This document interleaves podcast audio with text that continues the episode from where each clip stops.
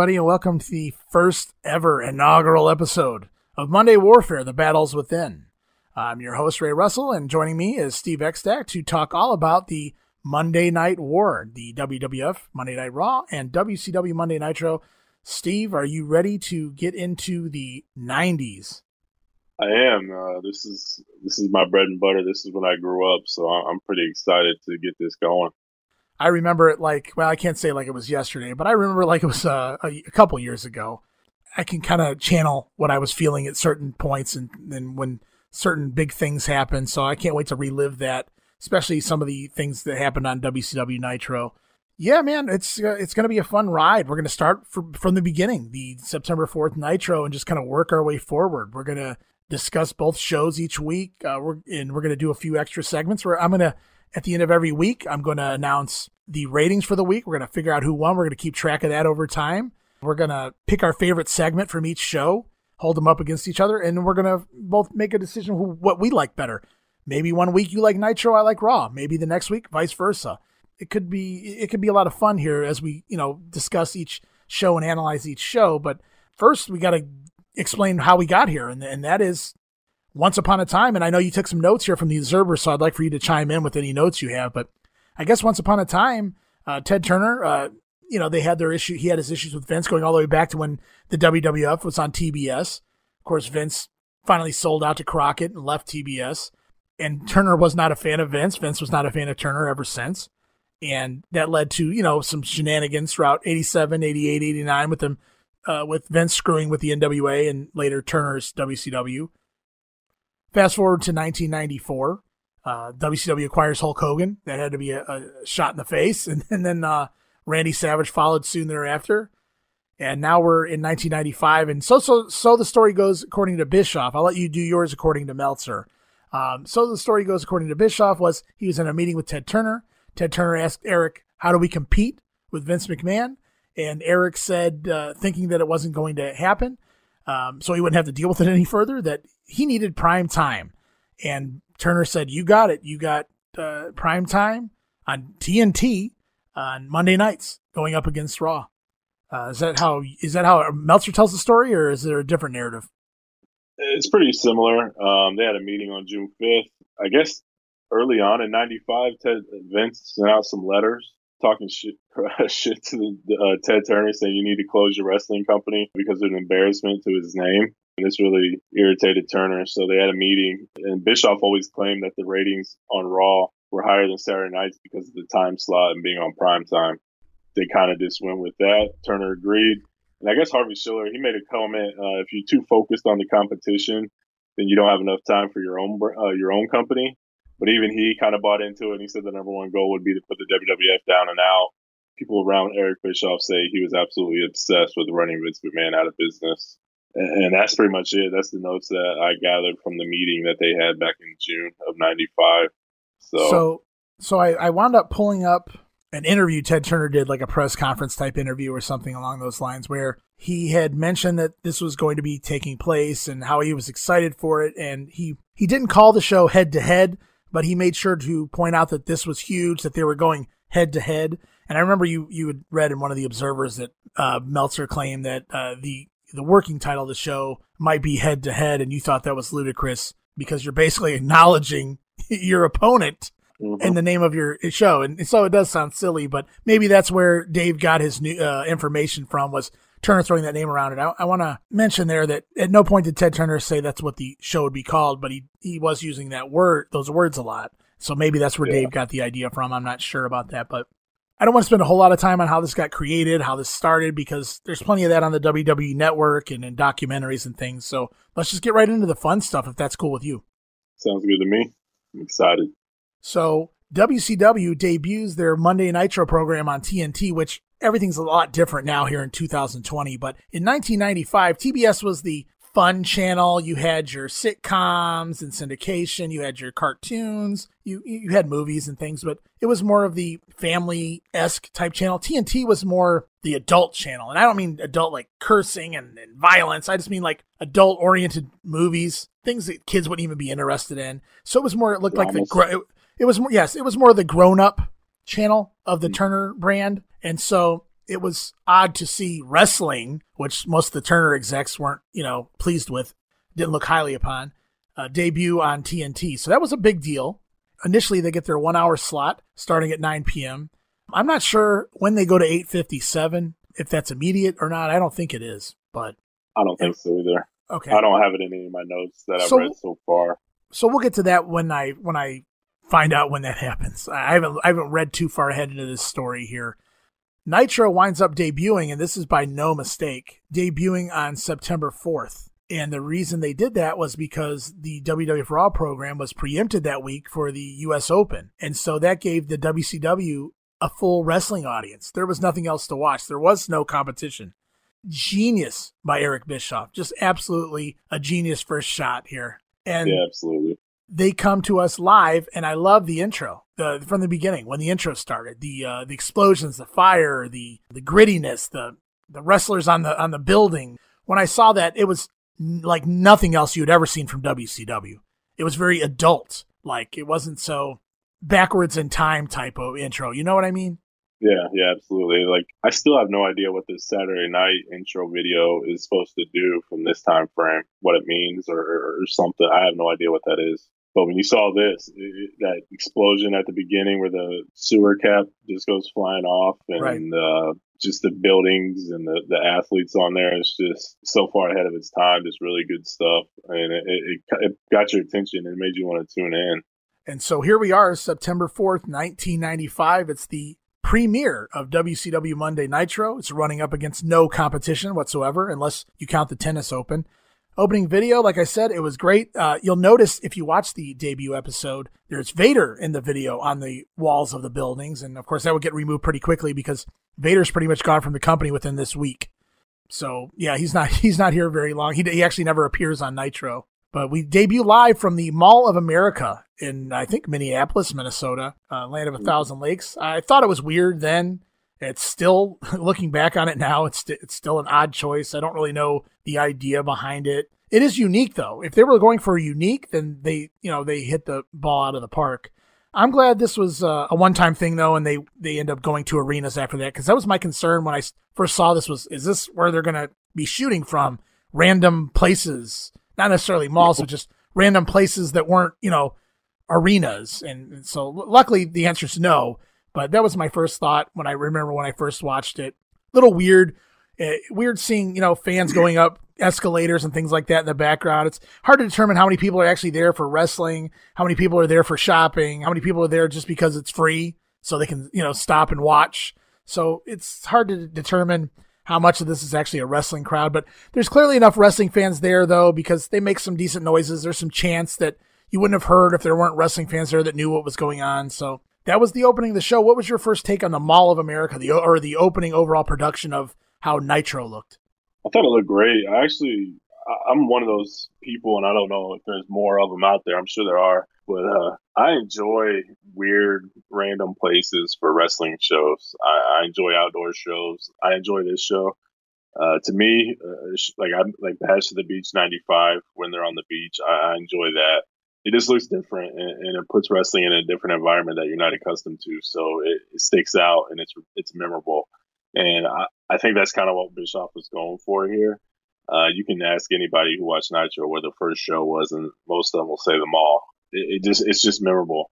Is it the best? Absolutely not. Is it distracting sometimes? Yeah. Like you said, seeing people going up and down escalators and you really have no clue who's there for wrestling and who's just there to be there. But when you first turn it on, you're like, holy cow, they're in the middle of a mall. That's pretty awesome. Um, that's different. That's something you've never seen before. So I was hooked immediately. I remember rushing home to get in front of my TV for Nitro, and I never watched WCW before this religiously. My friend always talked about it, but I never watched it consistently until this. So I, I was hooked from day one, like that opening video, and then seeing them all, I was like, oh yeah, this is cool.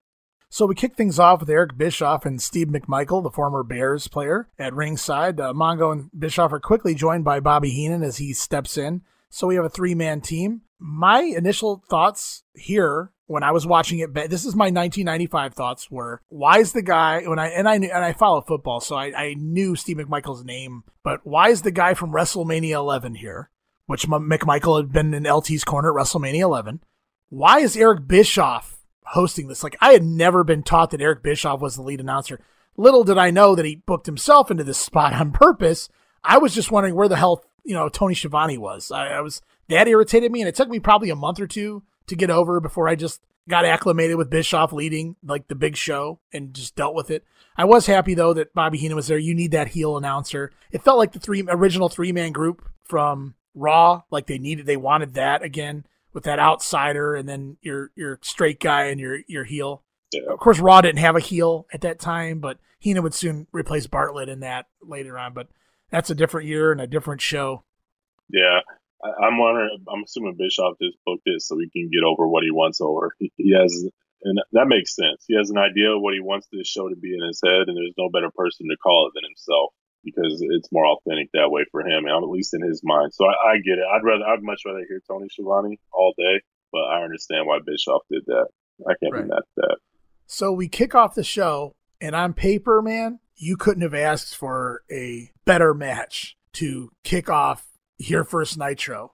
Randomly out of nowhere, Jushin Liger returns to the States to take on Flying Brian Pillman. And I can go back. I can go back 25 years and tell you when Liger was coming out to that ring and he was getting ready to take on Pillman, I was absolutely through the roof excited. I remembered their match from Super Brawl 92. I had lived and died by that match. It was one of my most favorite matches in WCW history.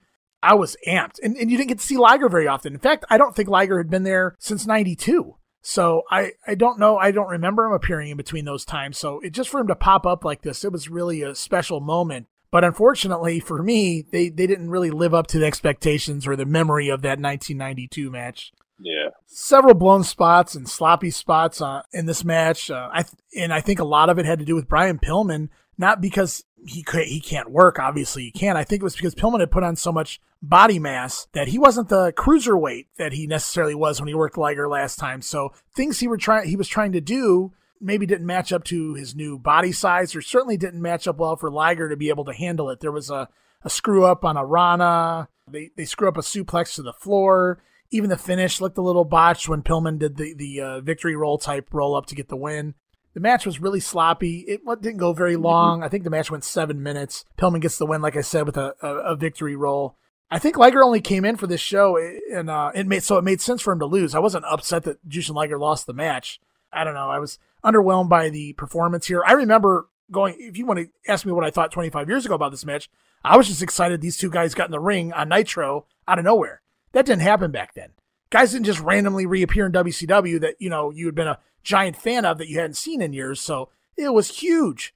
And to them, it was mm-hmm. just a throwaway match just to get the Nitro show over. Like you never know what you can expect, and I'm sure they expected a higher quality match as well. But, yeah, I, I, think somebody booked it on the pretense of how good their match was at Super Brawl 2.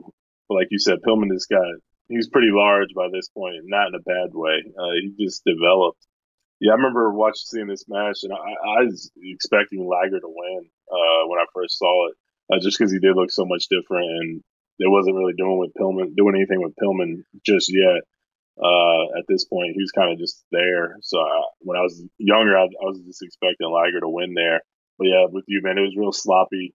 Uh, missed quite a few spots. Uh, but I will say, like just seeing Pillman going off the top rope, I still remember that uh, right. from when it first happened. It was something definitely different than what you was going to see on Monday Night Raw, outside of maybe the one, two, three kid. Definitely. Um, or Shawn Michaels. So this match was completely different than anything you're going to see on Raw. And if wrestling's what you're into, you want to see these two guys. And uh, it's unfortunate they had a pretty rough match, but I like the idea behind it, and I thought they did a good enough job to sell the idea that we're we're going to have a little bit of everything for you. Yeah. And um, you know, I still can't even crap on the match. It was sloppy, but it wasn't like anything terrible. It wasn't, you right. know, anything good either. It was just, it was a match that when it was over, I was like, well, that was, it was okay. Just, you know, when you're expecting a, a four star classic, you know, you're and you're getting a, a one star match, it's, you know, it's a little depressing, disappointing. And I've probably watched this match a few times since then over the last 25 years, but not any time recently. So it was everything I'm going to be watching with you is going to be brand new to me again. Mm-hmm. I might mm-hmm. remember some raw angles a little bit, only because my son just spent the whole summer going through the first five or six years of Raw, and I was in and out of the room a lot, so I might remember some of those things. But other than that, wrestling wise, watching Nitro and even watching Raw, this is all going to be new to me all over again. Like I'm uh, as far as critiquing matches goes, I wasn't doing that in the 90s so much. I knew if I liked or hated something, but I didn't sit there and critique like, well, this was sloppy. That's why I didn't like it. And it's it's easier now to go back and look at things like that. And here I was I was surprised it was this sloppy. I didn't remember it being this sloppy. I thought it was just a run of the mill match, and it's it really was even with the the blown spots. Yeah, I mean I like the idea of them using this to kick off the show. Very smart. The first thing you see is Jushin Liger come to the ring. You've never watched wrestling before, or you've never watched WCW before, and the first thing you see is this guy in this flashy outfit and doing all these flip moves. And their idea was this was going to be a, a condensed version of their Super Brawl match, I'm assuming. So I'm assuming they, they thought there was going to be this great high flying action and it's going to catch all the, you know, casual fans or the WWF fans' eyes. And it's, it was very smart booking to put this match first. And to, to fly Liger over here to do this speaks wonders of what they thought of Liger, what they, what they expected from this. Absolutely. Sting bumper promo, just going into a commercial break. Sting's basically putting over a match he has coming up with Ric Flair on this show. Sting versus Ric Flair on TV. Talk about, and oh my God, I don't know how many times I'm going to point this out as we do this, especially in the early shows, but this shit didn't happen back then, man.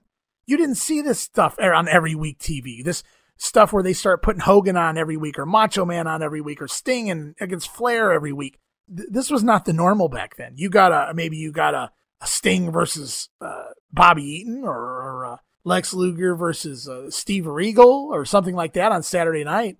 But you didn't get matches like Sting versus Ric Flair on the day on the weekly, or if at all, ever on TV. So I mean, you go from Pillman and Liger to Flair and Sting to Hulk Hogan in the main event taking on Big Bubba Rogers that's a world title match on TV against uh, you know a decent name as far as you know. I, I was a huge mm-hmm. fan of Boss Man, so it made meant more to me than it probably did the average fan. But your show is stacked. This this was yeah. unheard of. So it was a, yeah. good job putting the card together because you can't go wrong with Flair and Sting. But we'll get to that match in a minute because before that match happens, we get a Hulk Hogan shameless pu- plug for Pasta Mania. And Pasta Mania, like, it was like a restaurant in the food court of this mall, and maybe other malls too. I don't know. Basically, Hogan had nothing to do with it. They just slapped his his identity onto it, put his name on it, and called it Pastamania. It kind of worked like the Foreman Grill. The story goes with the Foreman Grill was Hogan was originally the guy the guy that was supposed to do the Foreman Grill, but his agent turned it down, and then George Foreman wound up getting the Foreman Grill deal. So it would have been Hogan's Grill. And for those who don't know, when that came out, that thing was huge. Foreman probably made a gazillion dollars off that thing. Oh, yeah. So Hogan really missed. I was gonna say Hogan missed the boat. Is what I was gonna say. Oh yeah, I, I, probably had like six of those grills over my lifetime. Great product. So yeah, I think Hogan ended up with a blender that went nowhere. Right. and so I mean, you know, but here he is, shameless shill. He's standing in Pasta Mania in the food court. He's surrounded by kids. More shameless nonsense. And he's trying to put over the restaurant more than he is his match. He's asking about, hey, you're taking on Big Bubba tonight. He's Big Bubba's an afterthought. I don't think he even mentions him by name he keeps looking back and referencing the pasta menu. He doesn't know it's on his own damn pasta menu, so he has to look back at it and read it, read off the names of some of the dishes. And he's putting it over, and he's not bringing the power of Hulkamania to the ring tonight. He's bringing the power of Pasta Mania to the ring tonight. Just absolutely disgusting, shameless shit here by Hulk Hogan putting over his crappy restaurant or whatever the hell you want to call that. Yeah, get you some pasta roos and pasta use or something stupid. Yeah, this is a complete waste of time. And Jimmy Hart, of course, tagging right along with Hogan. This was stupid. It was cheap. It was carny, which is perfect for Hogan and Jimmy Hart. Two of the biggest hucksters and carnies in the entire business. We go back to action because this is a one hour show, so we're right back into action. Sting and Ric Flair now. This match goes about 11 minutes, so they get a little bit of time to work here. Pillman and Liger, I think, got about seven minutes. This one is paint by numbers, Sting and Flair. We've seen this so many times, it just feels like it's expected it's just two of the top stars having a perfectly fine match. Another run of the mill match. Flair plays the bump machine here as usual. Takes the slam off the top. Takes a press slam from Sting. Takes a beel from Sting. They do the old uh, bridge up off the ground into the backslide spot. Nothing fancy or big time here, but it was fun to see a match like this on TV. Yeah, it sure beat Mabel versus Diesel anyway. Oh yeah, absolutely. I think everything beats Mabel versus Diesel. But before this match gets going, and, and don't forget, and don't worry, everybody, I did not forget about this. as the match is about to get underway, Lex Luger appears walking down the aisle. And that was the biggest takeaway from this show. And at that point, maybe the biggest thing I had ever seen on TV. You want to talk about a shoot. Lex Luger was still on WWF programming at this point. Davey Boy Smith was his tag team partner. Davey Boy had just turned heel. I remember that weekend them promoting that Lex Luger will be here next week on Superstars to discuss, you know, basically Davey Boy's heel turn.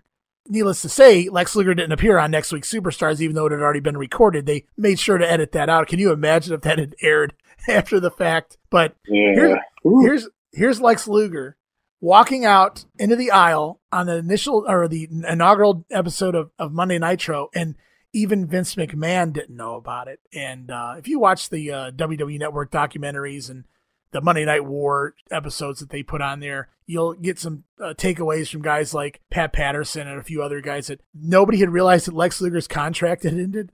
How do you have a guy up high up, that high up on your roster and you don't pay attention that this guy's not under contract? I'm sure there were negotiations going on. So I'm sure they kind of knew it was expiring, but how do you let him just completely go? How do you not have like an extension or something for 30 days or whatever? I, I, I couldn't believe that. And then we'll talk a little more about how this came into play, but I'm just curious your, your thoughts. People by now know I'm a big Lex Luger fan, so I was like, I was hooked, you know, on everything that was going on in wrestling in '95, even though it was a down year. Um, as a kid, you just eat it up. So, like, like most people, they just saw Luger on Raw maybe a couple weeks prior or, or Superstar or something like that, and then all of a sudden he shows up back on WCW, and it's like, holy shit, these guys are here to play. Uh, they're not messing around, and they're they're going balls to the wall to make things happen. And the key takeaway to all of it, yeah, Lex Luger came back. That's great. I just thought the whole angle was perfect. Like Bischoff was making it appear that he wasn't supposed to happen, and they need to get him off camera. Like get this guy off camera right now, and he's just yelling. But I think that the key takeaway to this whole thing is that you need to tune into Nitro because you have no idea who's going to show up. You have no idea what's going to happen. And um, Yeah. and it just makes you not want to miss an episode, at least for the first few, to see if this continues to happen. Yeah, and if they don't drive that into the ground before this episode's over, and, uh, and we will continue to discuss that as the next several segments take place, as far as people just randomly popping up out of nowhere. Um, first of all, we already we already saw Jushin Liger. Now we see Lex Luger, which don't get me wrong, not even it's night and day. It's apples and oranges. Jushin Liger worked for New Japan, came over, worked the match. Okay, that was that was great. Lex Luger showing up here straight off of WWF television from that weekend was like, hmm this is not supposed to happen. What the hell is going on here? You almost kind of wondered, are they are they in cahoots now? Are they working together? This doesn't seem even as a you know a 16 year old here just getting into AOL and things like that. There wasn't a whole lot of news and things, and I had just discovered the that the Observer existed in 1995, and I still didn't have my own copies, so that wasn't something I saw weekly either. So this happening, it just shocked the hell out of me, and I didn't really have any answers for it at the time. It was just something that I don't know, man. It it was it was huge. I, unless you lived it, I it's just one of those things you can't stress. So I'm not going to sit here and dwell on it for 20 minutes trying to get it over. It was just at that point probably the biggest thing that I can think of that ever happened in professional Mhm. wrestling as far as a, a guy jumping. You know, the best way I can, best way I can put that would be like if Hulk Hogan worked SummerSlam, let's say SummerSlam 89, beat Zeus and Macho Man, and the next week he showed up on TBS. Now Luger's not Hulk Hogan level, but maybe if I use Hulk Hogan as an example, you guys can kind of grasp how huge this was. Like, what the hell just happened? And that's basically what happened here. And it was a shots fired. And I guess the- the story goes that Sting played the middleman. Sting had been a good friend of Luger going back to the 80s, and Sting kind of talked Luger into jumping. Sting played the Yeah. middleman. He went and talked to Bischoff. He asked Bischoff to hire him. Bischoff's been very candid that he never cared for Lex Luger the person or Lex Luger the wrestler. So he wasn't really interested in bringing Luger in. Obviously, I'm sure he loved how he did it. So he offered, he lowballed Luger, offered him $100,000 and thinking Luger wouldn't agree to it. And you could tell Sting, well, I tried.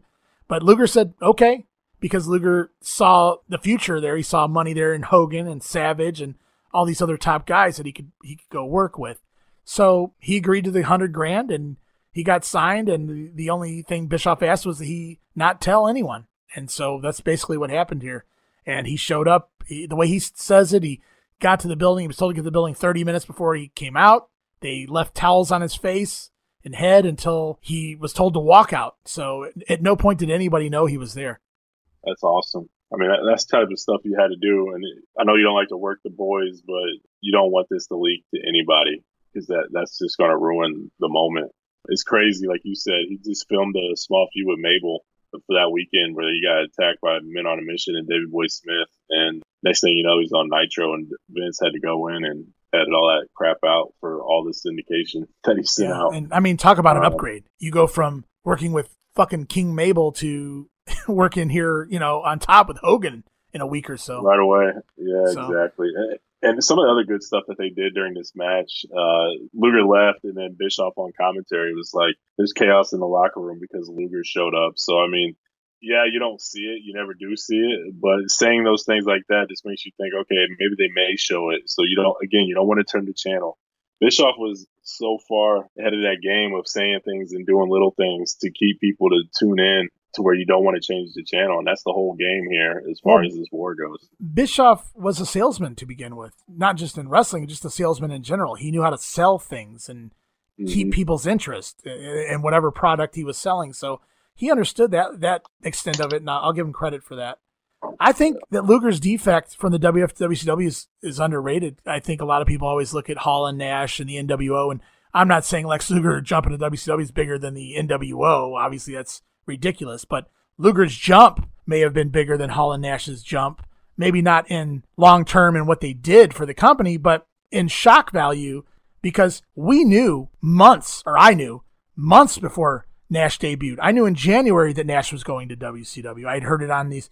We had a, we had a local newspaper, and in every weekend you could call this a newspaper quick line, and you punched in a four digit code, and you can get your horoscope, you can get the weather, you can get sports news, you can get this and that and the other. And there was a guy that did uh, a two or three minute summary of like basically he probably read the Observer and then read it out on the, the you know the bullet points on his news things. Mm-hmm. What he mm-hmm. probably did, and he said Kevin Nash is leaving the WWF. He's going to WCW. Scott Hall will follow. And my jaw dropped. Diesel and and Scott and Razor Ramon are leaving. They're like the top, like I was concerned for the company. I was like, how yeah. how are two of their main eventers? I had heard this way before it had really leaked, leaked, like, you know, to where more people knew about it. So I couldn't believe it. I'd hoped it was a lie. I'm like, this guy's insane. What is he on? This can't even be true. So I knew about it before it happened, so it wasn't as big of a shock factor as this Luger thing, which they re- that alone sealed the deal for this first Nitro. And uh, I think so too. But it's like you I, said, I Luger. What Nitro would have been if Luger, they didn't have something like Luger coming over. And again, we're not saying Luger's this great star that is going to push ratings and things like that. That has nothing to do with it, really. It's the fact that he was on WWF TV a week prior. He just shot an angle, and this dude's on TV for the rival company a week later. Like, that's right. unheard of. It did not happen. Stuff between these companies happened behind the scenes where, unless you read the Observer, you have no idea what happened. This was live in your face on TV we just stole one of your top stars, the guy you pushed for months to be your top guy. Now he's on our show. Right. Going against your other old top guy. So this was monumental. This was huge. So we uh, do have a match in the ring though, and uh, so they, they do this because they're they're only working on an hour of time, so they're, they're pushing things together. Having Luger debut at the same time we have a match in the ring, so there's no downtime in between anything that's going on. And so Lex Luger walks away after coming out and cr- crossing his arms and looking into the ring for a couple seconds or whatever. And there, there was a smattering of Luger chants in the crowd, so that's when I knew that okay, there's some wrestling fans here. At least they know who who Luger is and what the hell's going on. So Luger takes off. The match goes on. It goes basically the way I said. Then Arn Anderson comes out, which Arn had already been part of the company, so that wasn't a huge deal. But it's just like, wait, Luger was just out here. Now it felt like Luger was just out here a minute ago. Now Arn Anderson's out here, and they're playing into another storyline of Arn and Flair kind of separating. Flair's the heel, the partier, and the story they're trying to tell here, which I mean, it plays out a little differently in the in the long run, but is that Arn's basically turning face on Flair. We don't know exactly which side he's on yet at this point, as Flair's in the ring with Sting. Sting becomes distracted because Arn comes to ringside. That allows Flair to clip Sting's leg, put him in the figure four. Flair starts using the ropes to cheat. Arn Anderson gets in the ring. The hold's broken, and Arn actually proceeds to get into it with Flair rather than Sting. So we now know what side Arn Anderson's on, at least at this moment. Um, Flair takes a shot first. Arn fires back, chases Flair off. We wonder what's going to happen between Arn and Sting because Arn comes back to ringside, but Arn only comes back to retrieve his jacket, doesn't interact with Sting. He leaves the ring. Next thing we know, there's a guy up Bobby Heenan's ass on the outside. It's Scott Flash Norton out of nowhere. He hadn't been on WCW TV since he was there for a very, very brief cup of coffee in 93 prior to Slamboree. And he's out there shouting. He's, he's handing Bischoff papers, stuffed papers in Bischoff's vest. I assumed it was supposed to be a contract, a WCW contract. That's what I got out of it anyway. So Norton stuffs that in there. He's he's want he's basically issuing an open challenge. He wants to make a name for himself. Thirty seconds later, Randy Savage is up Norton's ass. You want you want a you want a piece of me, man? Yeah, right there. You want it? You want it? Let's do it right now. Do the thing, you know. And huh? Norton's all like, all right, let's go. And Bischoff's like, no, not right here, not not here, not right now. So in the matter of a match, the Sting and Flair match, we get Lex Luger, Arn Anderson, Scott Norton, and then Randy Savage. And it was like boom, boom, boom, boom. It was absolutely overbooked, but they were determined to get all this shit in on this show. Yeah, uh, you can't you can't blink or you're going to miss something important. Um, I know Arn and Flair they're kind of building towards their match at Fall Brawl, which is like a week or two away. So that's what was going on there. Scott Norton, yeah, I mean, a lot of people probably don't even know who he is uh, at that point. Um, he was just a big, a big, big looking dude. It's just a nice way to debut somebody. I know they didn't really do much with Norton after his first couple of episodes, but uh, I, I, thought it was cool. Like just random people just showing up. Like, who the hell is this guy? He's freaking huge. I want to see him work. Yeah, you have your name guys, like you said, Liger, Luger, um, some others, and then these dudes that you may not know uh, unless you are a hardcore wrestling fan or reading the Observer or the, just the Apter mags in general. There's no rest for the wicked on this show.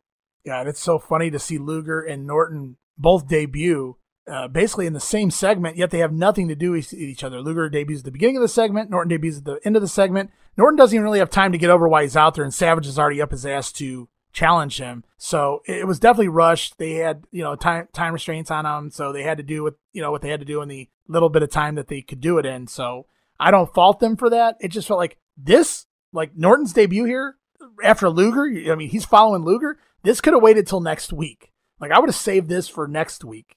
But I think they were just trying to get as much as they could on one show to like really get you to go, what the hell's going to happen next week?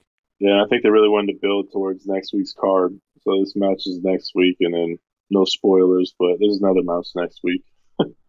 we kick off with Liger, then we see Luger, Scott Norton, and they're not even done yet.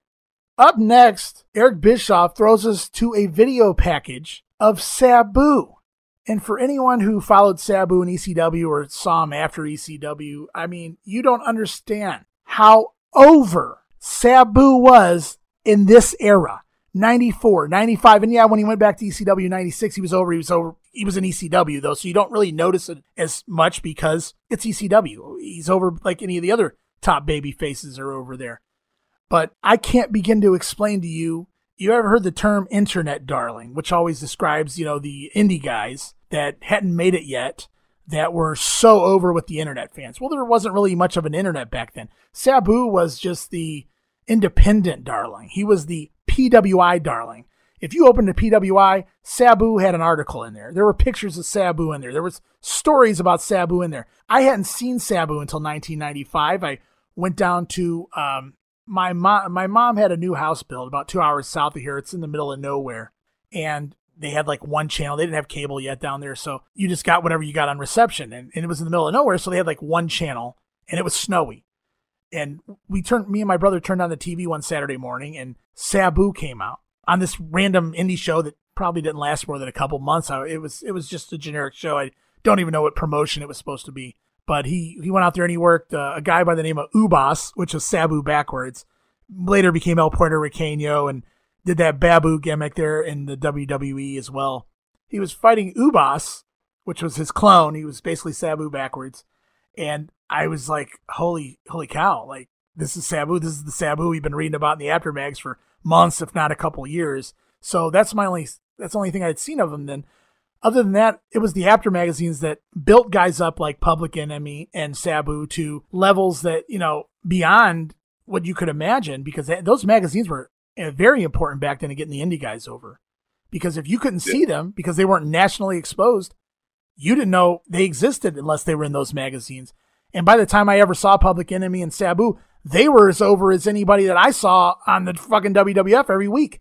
It was huge to be able to see these guys finally. So when I saw Sabu was coming, and then there was this highlight video, and it was just a couple matches he had done at a taping somewhere. Most of the spots seemed to be with Chris Kanyon. Sabu was doing all of his flip move, uh, flipping spots, his jump off the chair, leg lariat. Now I have more video to put to this guy, and I already know I'd I, I'd gotten a, a King of Death match tape that year. That was first year I bought tapes out of an Apter mag, and I had gotten a, another tape that had Sabu's uncle, the Sheik, teaming with Sabu in a match where Sabu had moonsaulted a table for no reason. There was nobody on it. I, I was like, this guy is freaking amazing. Now, later on, my opinion changed on his style, but at this point, I had never seen anything like this. This was huge. First Luger jumps. Now Sabu is here. What the hell? This was awesome. Yeah, it was good stuff. And the thing is, it's like it's all different people. You know, Liger is one type of wrestler. Luger's one type of guy. Scott Norton's completely different than both of them to a degree, and then Sabu is just different than everybody. So you're not getting the same cookie cutter, you know, wrestler coming to town. It's all different types. There's something for everybody. It's a smorgasbord of wrestlers and different types of wrestlers. There's something for everyone, and uh, that's what Bischoff did with this first episode. And I thought he hit it out of the park. So the debuting names continue to mount here on this first episode of Monday Nitro because it still doesn't end with Sabu. Next, we have a vignette with Mr. Wall Street, also known as Michael Wall Street here. You may remember that gimmick from Mike Rotunda uh, in the York Foundation right before he jumped to the WWF as IRS. So now Wall Street, or now IRS, Wall Street, Rotunda, whatever you want to call it, now he's here. And how many debuts can you do in a row? I, th- this has to be a record for debuts in a row, or debuts on one single television program. Um, so I'm thinking IRS is scripted here, which we've we've mentioned on the grenade in the past in '89. Maybe Rotunda should have been scripted because he's saying things that are clearly directed right at the WWF. He said there's talk of the new generation. It's the feud generation to him. He says he's sure the IRS is going to be watching him real close. If this wasn't a direct shot at Vince, I don't know what was. Yeah, that's all it was. Uh, uh they just used him to push the agenda of what this show is going to be all about, and that's we're going to war with Vince by any means necessary. Uh, that's kind of what they were signaling with this promo. It felt like. Yeah, I mean, I'm always happy guys can find work. I was happy Rotunda got some work after leaving the WWF in the in the summer it was I was just sad that Eric Bischoff used guys like Rotunda to just take liberties uh, take liberties at Vince. We get a video of the upcoming double main event on Saturday night, and this just shows you the different levels of Nitro compared to Saturday night. Because on Nitro we get Hogan defending the world title against Big Bubba, we get Sting and Flair. On Saturday night, it's Lex Luger and Sting taking on. It was Lex Luger, right? Was that the? Was that the? Yeah. So they already knew that Luger was he was already putting a match. Lex Luger and Sting taking on the Blue Bloods. That was their main event. Also on the show, Johnny B. Bad taking on Dick Slater. That was your Saturday. And that, my friends, is the comparison of what we normally got on Saturday night versus what we were getting here on Nitro. Night and day. Two completely different worlds, it almost feels like. So we go to our World Championship match. It's Hulk Hogan defending against Big Bubba Rogers. Match goes about seven minutes, which is average for a Hulk Hogan match pretty much on any level, so, uh, unless it's a Ric Flair or something like that. So no big shocker here. And this, and I thought about this the entire show, but it was no no more prominent than in this match because of the size, the the height of Hogan and, and Big Bubba. The ring seems different here. The bumping, the, the give in the ring had already been noticeably different. I thought it looked shorter, but here I knew at this point I knew it. The ropes were definitely shorter as well because they came up to Hulk Hogan's waistline. So they were using a different ring here. I don't know if it had something to do with needing to fit in a certain area of the mall or what was going on, but definitely a different ring compared to what we'll see next week and beyond. Bubba was overselling for Hogan uh, here to make it look really good. Hogan loved working with familiar guys. He had that run with Boss Man in the WWF in 88 89. And he knew he could trust Boss Man. So Bubba even sells things that miss, like repeatedly. At one point, he runs supposed to run into a boot to the face from Hogan in the corner. It's clear Hogan completely whiffed, didn't even touch him. Bubba still sold it, took the bump, held his face, everything. Uh, there's another point where Hogan whips him to the corner, charges in with a clothesline. Bubba takes the clothesline twice, Problem is, Hogan only threw it once. So Bubba slams himself backwards into the, the buckles twice on the spot. I thought it was funny. I'm gonna, I'm gonna I want to grab a gif of that one and throw it up on Twitter. It just it really it really tickled me as they say. working hard for his buddy. Yeah, You And, gotta uh, appreciate that. yeah. I, that's what I wrote in my notes. Bless his heart. He's doing everything he can to get Hogan over. The match didn't even feel real to me though. Like I'm watching it, I, I couldn't get into it. Like it just didn't feel real, which it's weird because the opener felt real to me. Lex Luger coming out felt real to me. Like I was a wrestling fan. Like I had wrestling fan mind turn on when I was watching these things happen. But I'm sitting here watching this match here, and um, it just felt like it wasn't going full speed. Like almost they were like practicing a match or whatever. And, and it's not necessarily slow. It's just I don't know. I don't I don't really know how to explain what it was. It just it didn't feel like a real competition to me. It never felt like Hogan was ever in any trouble. Yeah, it Um, almost felt like uh, you was just waiting for something to happen. You knew this wasn't going to last long as far as the actual match. Uh, Bubba had no shot. We all knew that. They were just kind of going through the motions until the finish. and we go into the finish. Things pick up a little bit. Bubba goes after Jimmy Hart. He takes Jimmy Hart's jacket off him. It's all uh, set up so Hogan can take the jacket, put it over Bubba's face, and pound on Bubba's face in the corner while Jimmy Hart distracts the referee. How that's a baby face spot, I'll never know. But Hogan was big on doing like heel things like that, and, and the crowd ate it up. Yeah, Meltzer don't like this, and I know I think Lance Storm even said he don't like it where good guys are like raking eyes or going to the back and scraping their back. To me, it's just like you're fighting fire with fire, and so I never really had an issue with it. Hogan's just doing what's being done to him, so if one guy can do it, why can't I? I understand the dynamic of heel and face, but at the same time, you want to don't get mad, get even type deal. So why not do what they're doing? Fair is fair. So I, I never had a problem with it. Yeah, and at this point in Hogan's career, he's wanting to take every move as lightly as possible. I have no doubt that he's going to these guys before the matches and telling them to take it easy out there, brother.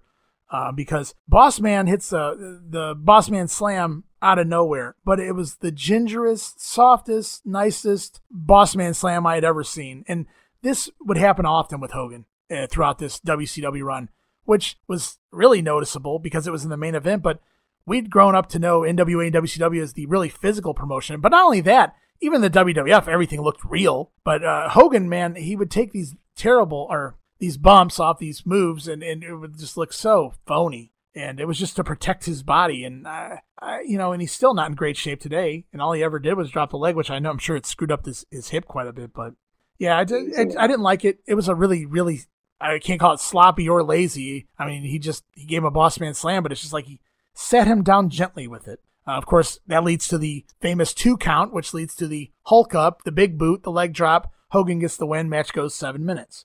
Competitive Hogan match for TV. And we get a finish. There wasn't some stupid run in, so they're booking finishes. So I can't can't complain there either. Uh, you don't get those every day on TV, so you do now. At least that's what Nitro is putting across this week, anyway. Yeah, it's a big name main event. I think it did what everybody thought it was going to do. And it was just an avenue to get to where they were going to go, kind of push the pay per view and then set up next week. So, I mean, after everything that happened leading up to this, it just felt like I need a break. And thank God Hogan's out here, which is crazy to say Right. because it's Hogan. You didn't see him all the time. Even in WWF, you never, you hardly ever saw him. You had to pay to see Hogan. I was ready for a break when it came. Yeah, I mean, after, after Luger and Norton and Sabu and Mike Rotunda randomly appearing, it was nice to see a couple guys that you knew were on the roster, at least for a few minutes. You knew what the hell you were watching and, and your mind wasn't being screwed with. So yeah, in that in that respect, I agree with you. It was a nice change of pace, and I didn't have to like be on the lookout, or, you know, so much. Um, Right. Hogan gets the win here with the leg drop, and immediately after he hits the leg drop, the Dungeon of Doom come running to the ring to attack him. And uh, as the camera cuts to the aisle, we see Brutus Beefcake looking as only ridiculous as he can look in the Zodiac costume, running down an aisle in the mall with Kamala following behind him, barefoot running down the mall. It was the most ridiculous looking bit of video you could ever ask for. That's another GIF all day long. Watching Zodiac and Kamala run through a mall, Kamala barefoot, just I was laughing and I didn't laugh out loud, man, but inside my head, dude, I was I was laughing my ass off. It looked again, it looked so hokey. See this ridiculous and um, just cartoony, which is what the Dungeon of Doom was. Very cartoony and e- everything that WCW had spent years trying to not be cartoony, and this is what we we had done in within a year's time, thanks to Hogan coming in. But you know that's what happens when you know Hogan's involved. it's a far cry from what we're seeing over on the memory grenade for sure. Yeah. And uh, so, anyways, Hogan gets jumped by the Dungeon of Doom, but Luger's quickly out to make the save. So Lex Luger is back out for the second time here because we're wondering is he a heel or face? He kind of came out. He was a baby face in the WWF USA. He showed up here. His mannerisms made you wonder was he a face or heel when he was out there at the beginning of the Sting match. Then we learn he's teaming with Sting to take on the Blue Bloods on Saturday night. So, okay, I guess he's a baby face. But Luger comes in, makes a save for Hogan. Then Hogan and Luger, they clear the ring and then they turn around and almost deck each other. They pull their punches. Sting and Randy Savage are quickly in the ring to try to separate the two, and we head into a commercial break. And we go into our final segment of the night, which is the commonplace Mean Gene Okerlund interview time in the ring. He has both Hulk Hogan and Lex Luger in the ring. Hogan's not really receptive of Luger appearing here. He basically tells Luger he doesn't belong here. This is Hogan's yard, which is hilarious to think that Hogan was in the WWF from 84 to 93. Uh, Luger was in the WWF for, you know, a couple years, two and a half years or whatever. And Hogan's saying that WCW's his yard. What the hell's Luger doing in this place? So I found that pretty funny. Yeah, it is uh, pretty funny. Luger is definitely in NWA from what, 87 until 93 two, when he left? 92, 92? Yeah. Yeah. And so, I mean, five years, Hogan's been here less than a year or a little bit over a year at this point, and he thinks yeah. he runs the show, which he probably did. He definitely did. sure, sure he did. He did the minute he signed that contract. exactly. It was all his way or no way. So he's not wrong. Numbers wise, yeah, he's wrong, but contract wise and Hogan wise, yeah, he's wrong. He's right. So Luger responds to Hogan by explaining why he's here. He's here to take Hogan's belt. He wants to prove he's the best. He makes it very clear that this is the only world championship that matters. Lex tells Hogan he's been down the same roads as Hulk. He's wrestled the same people. He's beaten the same people. He's tired of playing with the kids, meaning the WWF. He's here to get it on with the big boys. Hogan tells Luger to stick his stinky palm out and shake his hand. He doesn't have to wait uh, for a title shot because Luger Luger kind of went off a little bit on the rails for me when he said, I don't care if I have to wait a year or five years, I'm going to get my title shot. It was like, eh, it's not really, is that really what you want to wait for? You want to wait five years to get a title shot? So You Hogan tells him, in business by then. yeah, or six years you won't be. Hard to imagine Nitro's picking off here and, and they don't even last another six years. Crazy. But so Hogan. Hogan tells him, buddy, you don't have to wait. I'll give you your title shot next week. And so now we already know next week on Nitro, our main event is world champion Hulk Hogan taking on a guy who was just in the WWF basically yesterday, Lex Luger. So that was really, really huge. Yeah, uh, it's a great way to end the show. It got me pumped for the next week. What a way to finish it. You end the show with Hogan, Luger, Sting, and uh, Savage. Macho Man Yeah, in the and ring what a- together. What a visual. And uh, what a yeah, visual. it's just insane. Kudos to Bischoff for finishing that up, setting that up, and getting it done. And I don't know that Bischoff would have ever booked Hogan and Luger on the second ever Nitro if they weren't going up against Raw next week because that's their very first week that they go up against Raw. So very smart booking there by whoever booked. I know Bischoff said he never really had a hand in booking per se. He might have thrown out some bullet points of where they needed to go, but he wasn't really the guy who did the booking. He said that was never really his thing. So I don't really know who all was involved. I know Kevin Sullivan did a lot of the booking during Hogan's era because Hogan trusted Kevin. Kevin created all these cartoon characters for Hogan. Hogan got to work all these guys that he was familiar with, that he knew would protect him, take care of him. That's why we seen Earthquake come in. We saw Kamala come in.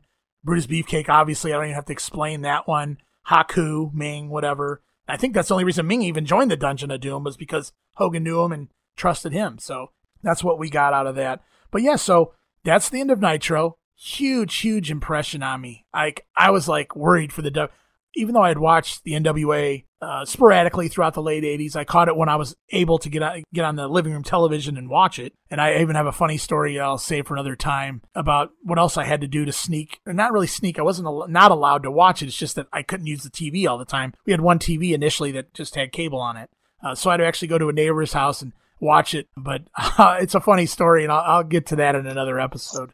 Anyways, by 1990 though, I was a religious WCW fan. I watched it every week, whatever I had to do. I remember we at one point my family had a cookout or something going on. Maybe it was like a holiday type deal. I don't really remember, but everybody was outside in the backyard having a cookout I was inside. It was in the evening. It was it was getting dark. I was watching a Clash of the Champions. They had to come in and get me two or three times to get me to come back outside. And I had to keep pretending like I was going to go to the bathroom or something so I could go back inside and keep watching Clash of the Champions. So I was a huge, that was back in 1990, but I was a huge WCW fan. So I followed them, but I was always a WWF loyalist. I'm from the North and I saw it first and I don't know. It just, it was, I was the loyalist. So even though I love WCW, if you had to pick a team at this point, I was, I was picking WWF. So I worried for them. Even though I enjoyed WCW, I worried for the WWF here. And this works out because I think WWF is pulling in 2.5s, 2.6s, or something like that around this time. And the fear was, would enough people follow over to watch it? And the initial Nitro rating, the debut Nitro, draws a 2.9 rating. A lot of people thought, well, there's no way that all the WWF fans carried over just to watch Nitro because Raw wasn't on. The fact, and you'll find this out as we go week to week, the fact of the matter is WCW had its own fans. The WWF had its own fans. They both wind up pulling a lot of 2.5s, 2.4s, 2.6s. So there wasn't a lot of switchover early on. So it's kind of intriguing to know that these two promotions basically had their own fan bases because they were different products.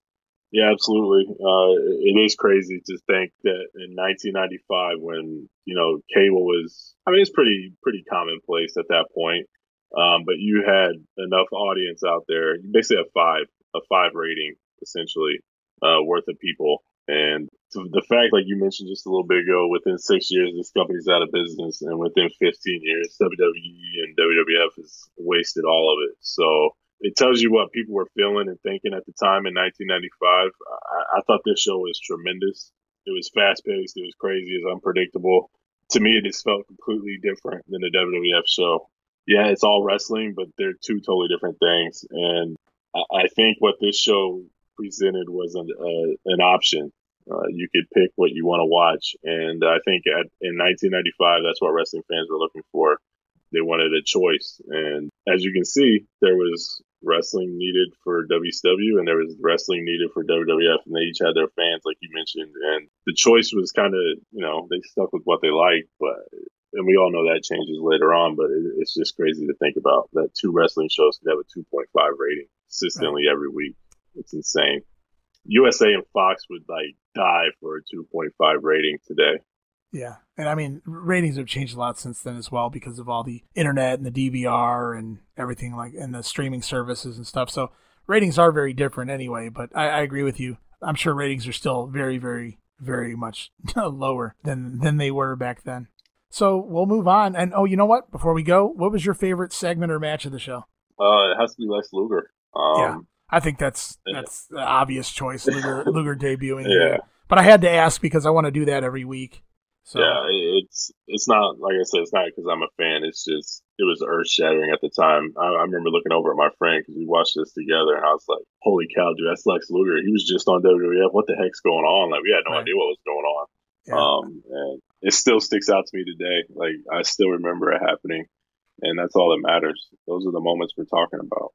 And uh, yeah, I mean, same thing. And I already explained as best I could of how huge the impact was of Luger debuting here earlier in the show. So I won't go all the way back into it again. But yeah, I don't think you can argue that that wasn't the biggest moment on this show, and probably uh, you know for the until Hall and Nash show, uh, probably the biggest thing to happen on the show, unless you you know you count the uh, the Medusa segment in uh, you know in a few months. We'll move on to the next week. It's Monday Nitro and WWF Raw, the first head to head ever competition between the two programs. And we're going to start with Nitro here, um, if that's okay with you, Steve. Yeah, I went Nitro Raw Nitro, but we can go Nitro Nitro Raw. I'm cool with that. Yeah, that I, makes sense to me. I felt like that was what I initially thought would we could do, not be monotonous, but I I, felt the flow here better. So mm. I, I mm-hmm. like I think we'll go Nitro, and then now we'll do Nitro and Raw. I think we're in Miami. I do apologize. We just mm-hmm. started this podcast, and I uh, I didn't get all the information I like to normally get about a program, but I think I heard the word Miami pop up here early in the show. So I'm pretty sure yeah, we're in, okay. We're in Miami, Florida for this episode. This is the weekend, uh, the Monday of September 11th, by the way, uh, 1995. Right out of the gate, we learned that Vader's gone from WCW. There were some contractual issues there, some other issues with Vader. I mean, so now War Games will change because it was originally going to be the Dungeon of Doom, taking on Hogan, Savage, Sting, and the newly baby-faced Vader. And now Vader's gone from the company. So we're in a pickle here. We're in a dilemma. Uh, we'll see what happens by the end of the show to change that. So they kind of tied in Fall Brawl War Games by saying he went AWOL. And he didn't get his papers done. Him and Paul Orndorff had a little fiasco. right. So we kick off the show. Last week they had promised Sabu would be coming in, and he's here. Uh, right out of the gate, Alex Wright in the ring against Sabu. And what a fucking four minute match, dude. Just what a match for four minutes. I mean, it wasn't the, the most uh, well told story, but he used to be called the human highlight reel. And if you were just going out there to show off your highlights, this accomplished everything for Sabu. Oh, yeah. Absolutely. He he he hit almost every single one of his major spots in four minutes, and yeah. it was just awesome.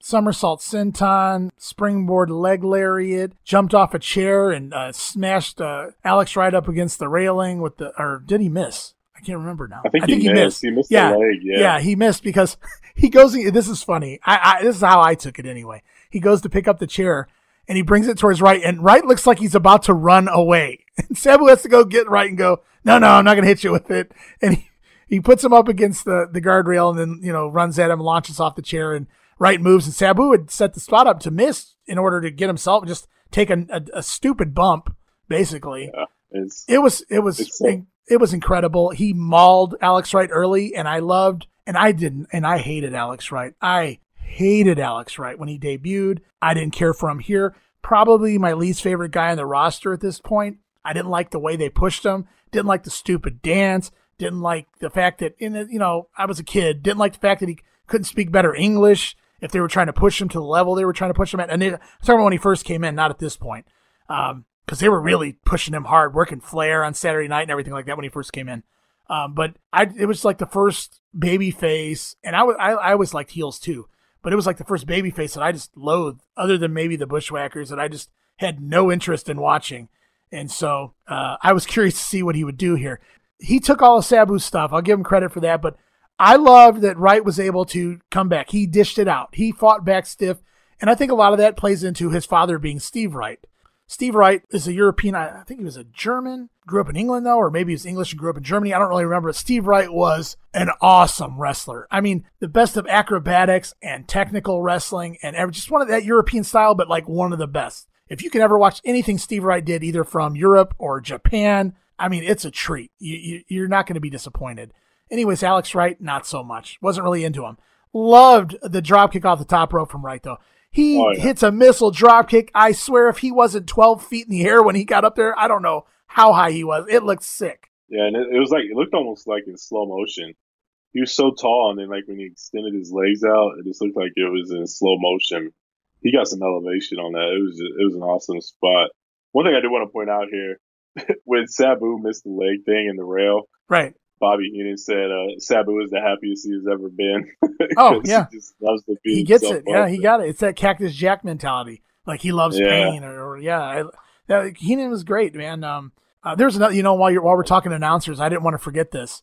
Mongo makes an ass of himself right at the beginning of the match. It might have been before the match even started. Bischoff starts trying to put over Sabu's heritage. Sabu is the nephew, legit nephew of the Sheik, the original Sheik, Ed Farhat from Detroit.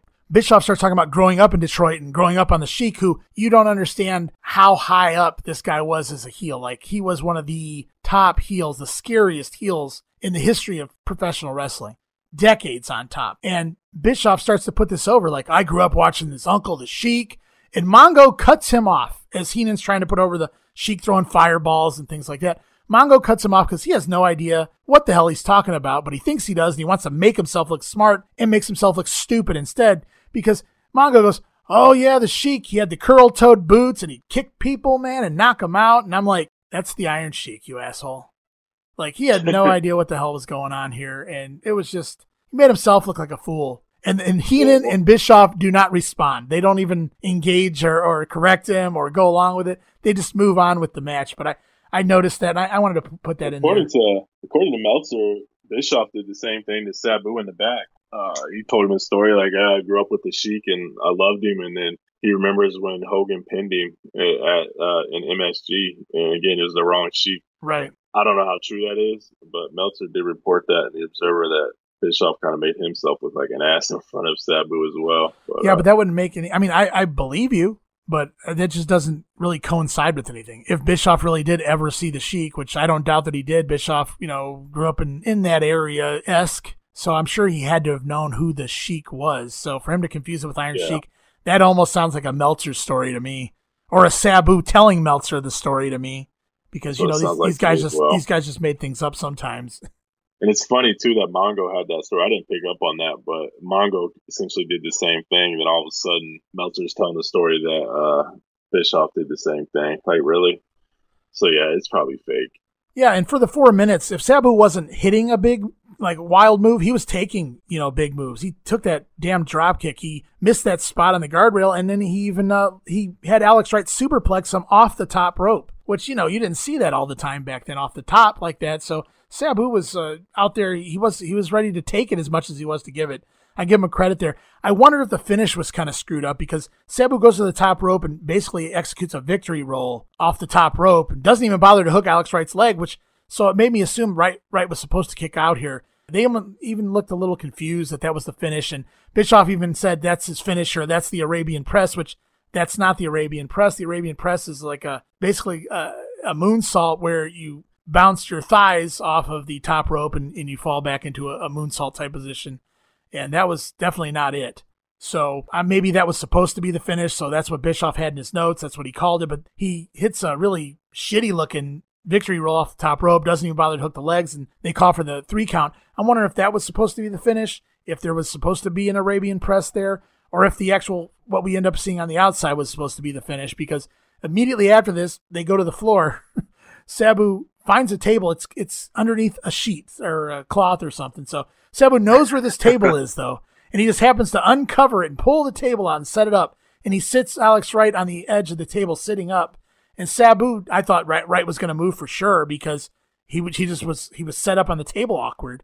But Sabu dives off the top rope and kind of clotheslines Alex Wright through the table. They both dive right through the table to put the uh, cherry on the top, I guess is what what I'm going for here is uh, Sabu making sure to get a table spot in, and then the referee reverses the decision. Even the announcers seem a little confused at first as to what was happening, but Sabu putting Alex Wright through the table after the match basically resulted in a reverse decision. Alex Wright technically gets the win here on a disqualification. Yeah, it was a pretty fun match. It was entertaining. It was fast paced, and uh, like you said, man, he let he let Alex Wright give it to him. Like he did a nice backflip off the top rope into a German suplex uh, with a nice bridge. Alex yeah. Wright did. Could have been a squash, but he let Alex get some work in, and I was impressed by Alex Wright.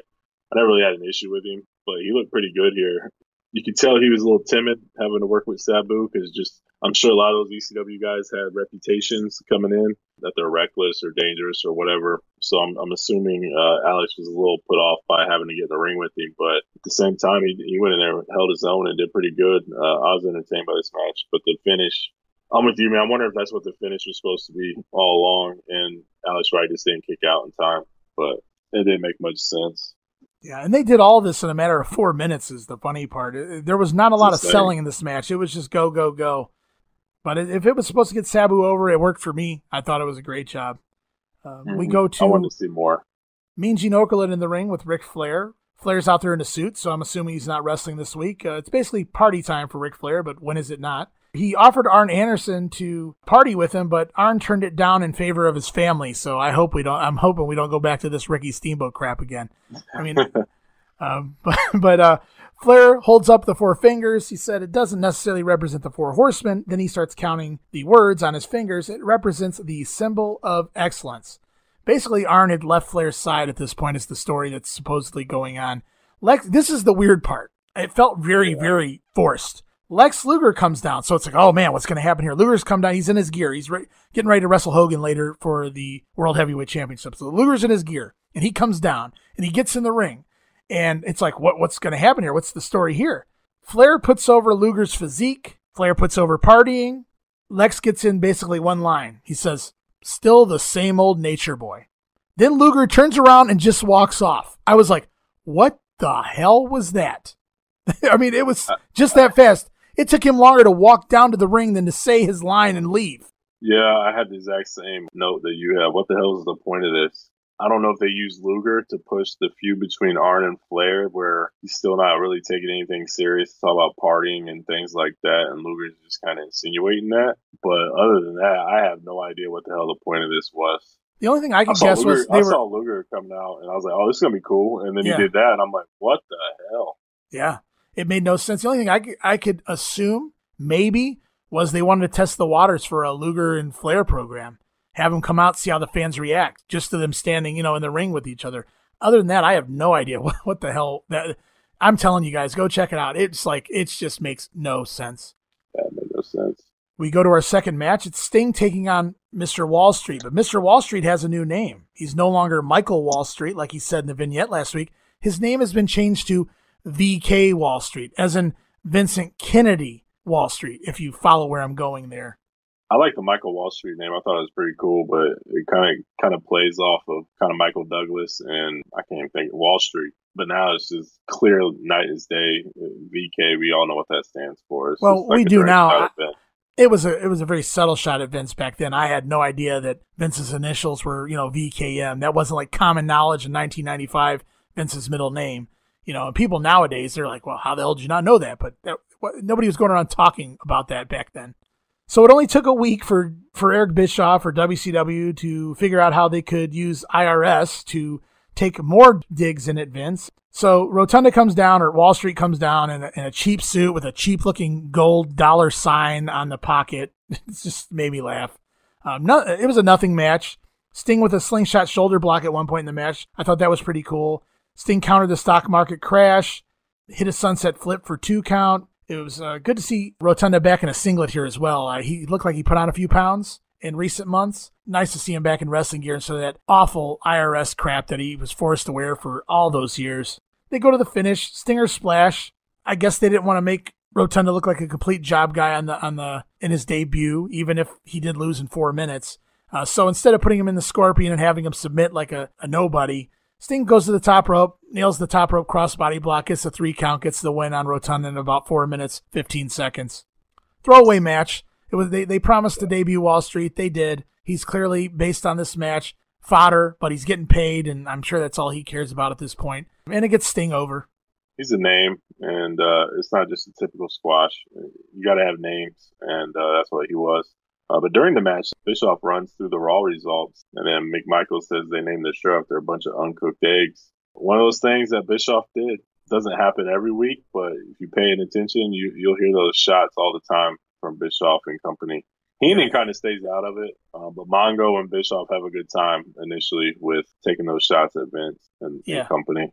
Yeah, Heenan usually stays on the sidelines. He might make a comment here or there that sounds like he's almost taking a dig at the WWF, but clearly he's not into it and he doesn't participate in any of this stuff. And yeah, this would be the very first time that Eric Bischoff would take liberties at it Raw being taped, and he gave away the spoilers. He crapped all over Shawn Michaels and his ability to throw a super kick and pointed out that the big main event on Raw, Shawn versus Sid, that was supposed to originally be a SummerSlam match. So it was huge that he went on there. That had never been done in wrestling history. The ability wasn't there either. So for Bischoff to come up with that idea so quickly and then execute it, it was pretty shady, but very smart for business, I, I suppose. It was it was definitely a no no. I remember when he first did that, I was like, I think about five percent of me was, oh wow, I know what's going to happen on you know what's happening on Raw, you know before it happens. The other 95 percent of me was like, I can't believe he just did that. That is effed up. Yeah, it's it's very cutthroat and ruthless. Everybody says Vince is, but I mean, and he is, but others are as well. And Bischoff is really the first guy that had the platform to be just as ruthless as Vince McMahon as far as like territory, like how Vince treated territories and stuff. So Yeah.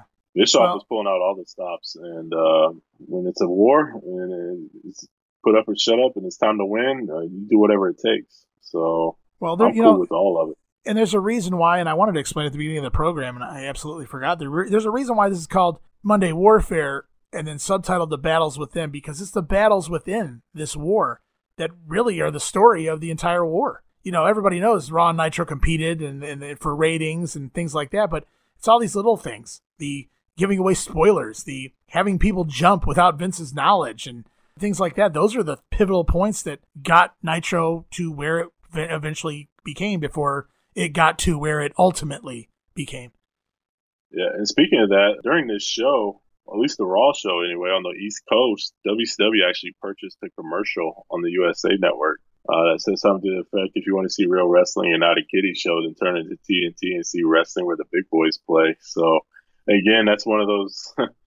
that's one of those things. Unless you're in the market where that commercial aired, or if you was flipping channels between the two shows, you didn't see it. But yeah, according to Meltzer, that happened in some uh, some areas. Again, just one of those little things that Bischoff did uh, that was so far ahead of its time and cutthroat and ruthless. Uh, I, I, love it. It's it's cool to see the competition. So here on Nitro, we get world champion Hogan defending against Lex Luger. We get the debut of Sabu. We get Sting in action. But on Saturday night, it's the debut of Disco Inferno. We also see Big Bubba Rogers taking on Dave Sullivan, who at this time had a rabbit, which I forgot about until I watched this, and that made me angry that I remembered it because I watched this. But then I became even angrier because they mentioned something that I would have never remembered in a million years had I not watched this, and that's that Big Bubba was allergic to rabbits. And the minute they said that, I had these awful syndicated flashbacks of Big Bubba Rogers sneezing at a frickin' rabbit. And oh my God, man, I, I could have done without this damn Saturday night segment here. But it's, you know, that's WCW syndicated versus what we're getting on Nitro. Two completely different worlds. But so Disco Inferno debuts. We get Big Bubba versus, you know, Dave Sullivan and, and a rabbit. We get Alex Wright against Brian Pillman because Pillman's starting to do a turn, I believe, here. And the Renegade takes on Max Muscle. What a show. so can't wait to tune in.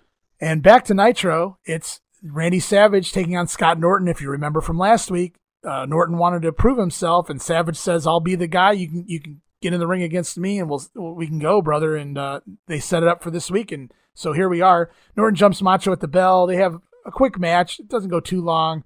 Savage with the double axe handle off the top rope to the floor. Savage winds up injuring his back when Norton catches him in kind of a bear hug throw or something.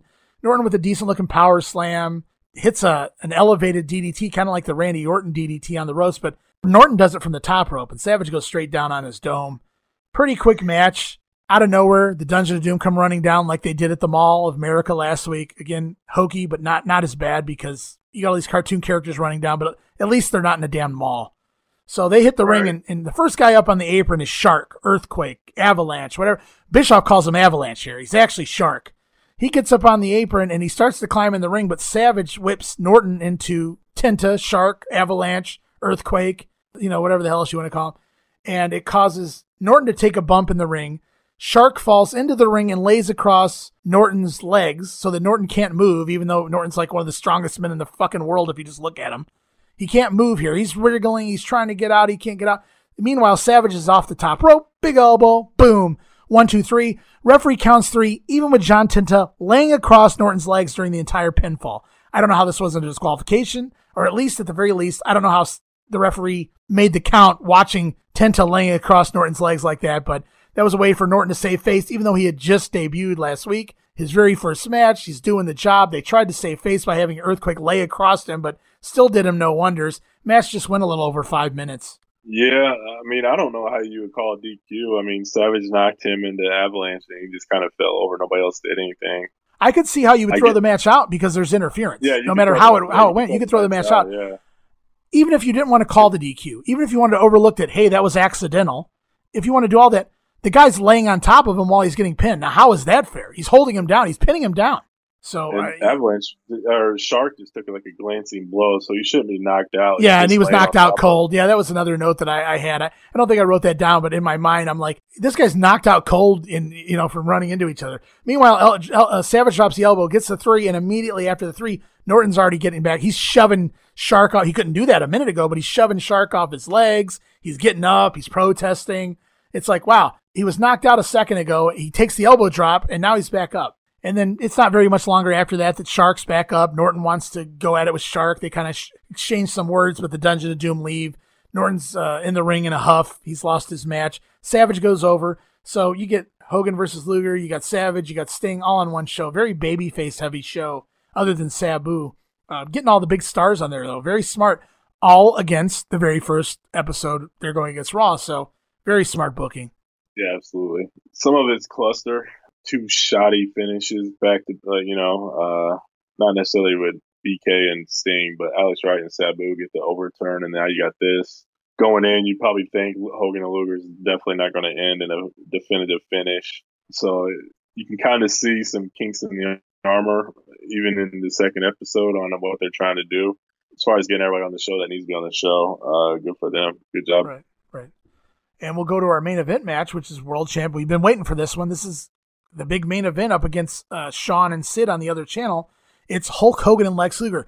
You tell me which one you're going to choose from. I mean, now in hindsight, you're probably going to say, based on name value, most of you will probably say Hogan and Luger. Back then, it was it was a hell of a dilemma for most of us because Shawn Michaels was the beginning and end of the WWF at this point, uh, other than maybe Bret in the WWF. So Shawn and then Sid was huge, and we'd never seen that match before. So it was they were there were big matches on both channels.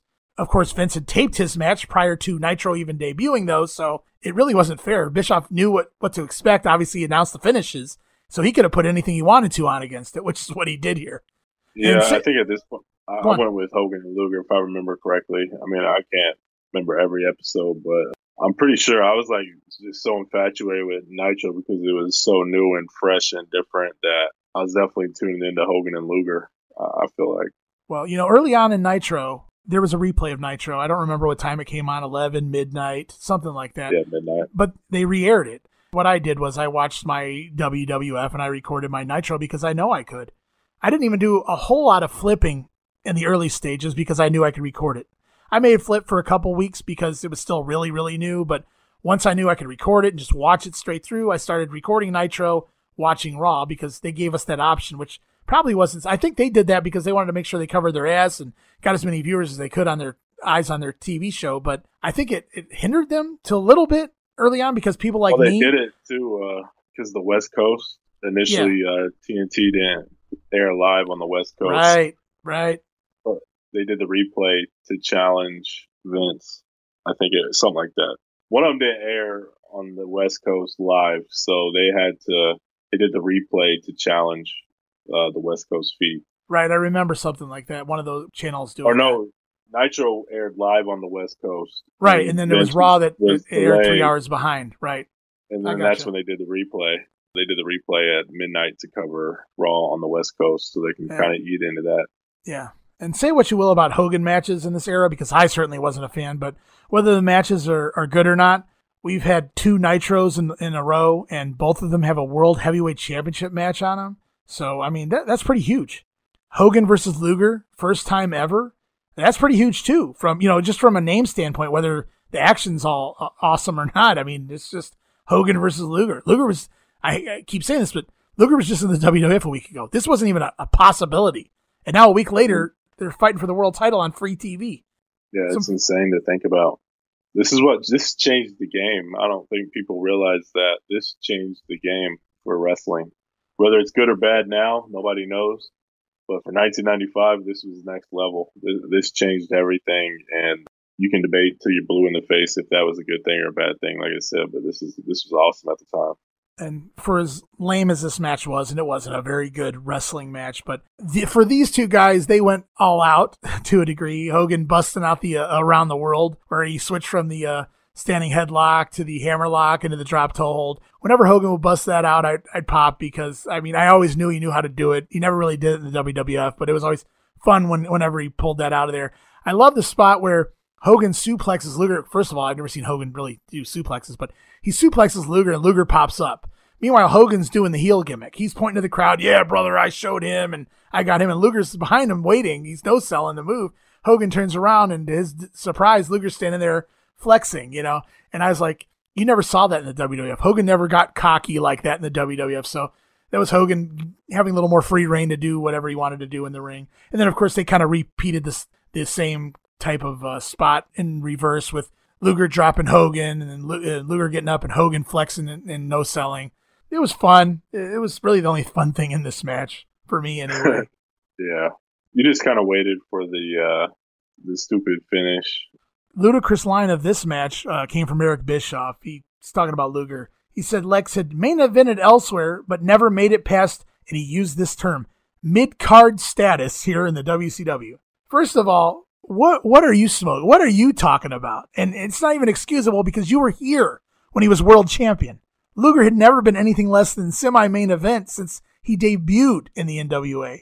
and Bischoff pushing the narrative here that, and I get what he was going for here. I mean, eh, you know, Ray Charles could have seen that, or Stevie Wonder. He's the one that's still alive, so I guess we'll go with Stevie Wonder. But the story he's wanting to tell is Luger's a star somewhere else, but he's you know a smaller fish here in this you know bigger pond, so to speak. And that it's just funny sense. how he changed the narrative. It's like it hasn't been that long ago. I don't think that many fans have tuned out to where they don't know what Luger is. And if you're wanting to make Luger a big deal and a main eventer here, why are you crapping on him like this? But this might go back to Bischoff not really taking Luger seriously. I don't know, but I, mean, I just thought I just laughed at laughed at the idea of him trying to push that narrative.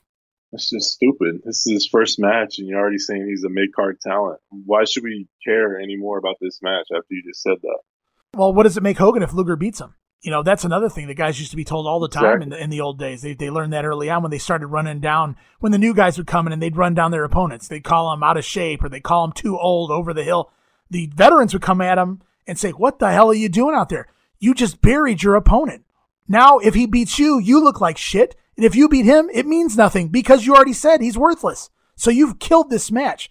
And that's, you know, so that's kind of what Bischoff did there. He kind of crapped on Luger. So that wouldn't have done nobody any favors here. Anyways, Luger goes on, he goes on to put Hogan in the torture rack. Referee starts raising Hogan's arms once, twice, drops twice, raises a third time for absolutely no reason whatsoever other than it's, it's in the booking plans. Luger drops Hogan out of the torture rack. He thinks he's won. No idea why. Uh, Hogan, Hogan's arms up though. He, he, he didn't, he didn't submit or he didn't pass out. And so Luger has to cover him. And I said, why the hell would he drop him to cover him? And then it all made sense. Well, he needs to Hulk up. So he covers him one, two. Here's the big Hulk up, and here we go. Hogan with the big boot. Hogan drops drops the big leg on Luger. Luger's been here for one week, and he's already taken Hogan's finisher. Uh, I didn't really care for that. I, I would have liked to have seen this finish happen a little faster. And the finish is the Dungeon of Doom run in. And I would have liked to have seen them run in before Luger took the leg drop at least to save face a little bit here. Yeah, you go with the Bischoff comments, and then he just drops him for no reason, just so Hogan get the Hulk up and boot. Yeah, you just totally killed Luger uh, immediately one weekend.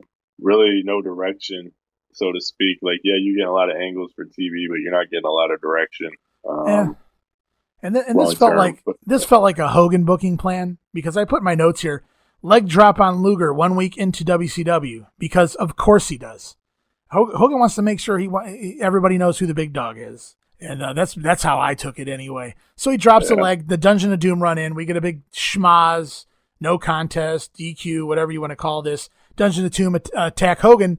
Uh, maybe Hogan wins by DQ, I guess, because they don't touch Luger, which comes into play in the next segment. So the Dungeon of Doom, they just attack Hogan. They beat down on Hogan. Macho Man and Sting come running out to make the save. So we see all the War Games team partners in the ring here. We go to commercial. We come back. We have Mean Gene in the ring again with the big four. Hogan, Luger, Sting, Savage, everybody's in the ring. Everybody's pointing fingers. Savage is super paranoid as only the Macho Man can be. Hogan is too. They're both questioning why the Dungeon of Doom only attacked Hogan. Why didn't they attack Luger as well? And I started thinking, well, they only have heat with Hogan. Why should they attack Luger? Just because he's a good guy? But Savage's logic is is that Luger has ties to the Dungeon of Doom. And then Sting defends Luger, says, no way. He you know, he's my friend. There's no way he has ties to the Dungeon of Doom. Then Savage points fingers at Sting, and even Jimmy Hart randomly says maybe they're all part of the Dungeon of Doom. This felt very Macho Man esque as far as his paranoia with Elizabeth and things. Everybody's out to get her, yeah, you know. And uh, so, so he he turns his paranoia on like full blast here. Sting actually uh, winds up and asking Hogan uh, not to initiate Luger as the fourth member of their War Games team to replace Vader. He, Sting points out Vader's gone and they need a new partner for the Dungeon of Doom. They could probably beat him three on four anyway, but so Sting suggests his buddy Luger. Hogan isn't so sure. He's I don't know. He's not really buying into Luger's complete as a baby face here. I guess uh, Savage is saying absolutely not, no way. But Hogan gives in. I guess he gives in to Sting. He trusts Sting, so he offers Luger the fourth spot in the War Games match. Luger accepts, but only on one condition. He still wants a return match for the championship. Uh, Hogan agrees, and that's basically how we set up Luger replacing Vader in the War Games. And my only issue with that was, shouldn't Luger have received a, a rematch anyway, given the way the ma- match finished? Yeah, absolutely. He was in line for one. I mean, he should have been. I liked it. I mean, Luger got what he wanted, Hogan got what he wanted, and uh, now they got a team. They're ready to roll for Fall Brawl.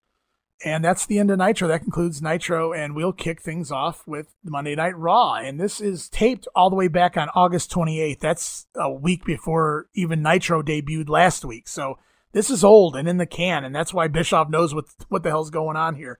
Uh, they're in Canton, Ohio, at the Civic Center here. And uh, my first notes here when I watched Raw, this episode of Raw come on, was I don't even remember the song from this opening. I don't remember it at all.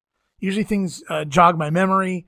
I was drawing blanks here. I know the video very well, the whole video, the whole rooftop film and filming and all that stuff, but I seem to remember remember the instrumental type background music to this, but I don't remember the song, the singing in the song at all. So I didn't like it. It was very lame, very timid. It didn't sound very, very raw, and it certainly wasn't competitive against like the big nitro in your face opening. No, absolutely not. It was very bland and boring. I liked the video, but the, the singing, like you said, was trash. You could barely hear the guy. Yeah, it might, and that might be why I don't remember it. Maybe it didn't last all that long. Uh, anyway, we kick off the show. They're taped, so we got Lawler and Vince standing in front of a green screen of fans. I always hate that. It was so obvious, and they did that for such a long time. We kick off the show with Razor Ramon uh, taking on the British Bulldog, the newly turned heel British Bulldog. This is one of Bulldog's first big singles matches here, and he's going up against well as high up on the card as you can get without being Shawn Michaels or Diesel or or or Bret. Uh, Bulldog's taking on Razor here, and he's fresh off the heel turn. I thought by this point Bulldog had gotten a little more jacked to the point where he wasn't working his uh, style that he used to be able to work, but I was uh, he still did some decent stuff here. He did the uh, the that flip that that handspring flip counter out of the uh, the armbar and some other things. He took some decent bumps early on.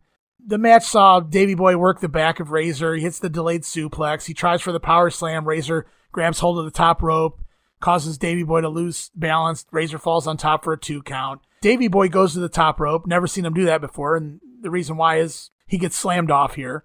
Uh, Razor impressed me. He took somebody Davey Boy's size and gave him a fallaway slam. It was very impressive, I thought. Ramon whips Bulldog into Tim White in the corner, referee Tim White, for those who don't know, and he nails the razor's edge. Uh, of course, the referee's out. So out comes Shane Douglas, known now as Dean Douglas. I'm sure you love that. Shane comes, he starts to climb up the wrong ropes. He realizes he can't reach Razor from where he's at, so he adjusts and goes to a different top rope, jumps off, hits Razor with, I don't know what the hell, an elbow, a forearm, a knee. I don't know what the hell it was, but hits Razor in the back off the top rope. So the one, two, three kid, who is Razor's best buddy, comes running down to try to make the save, and they make the kid look like such an ass here. So the kid hits the ring.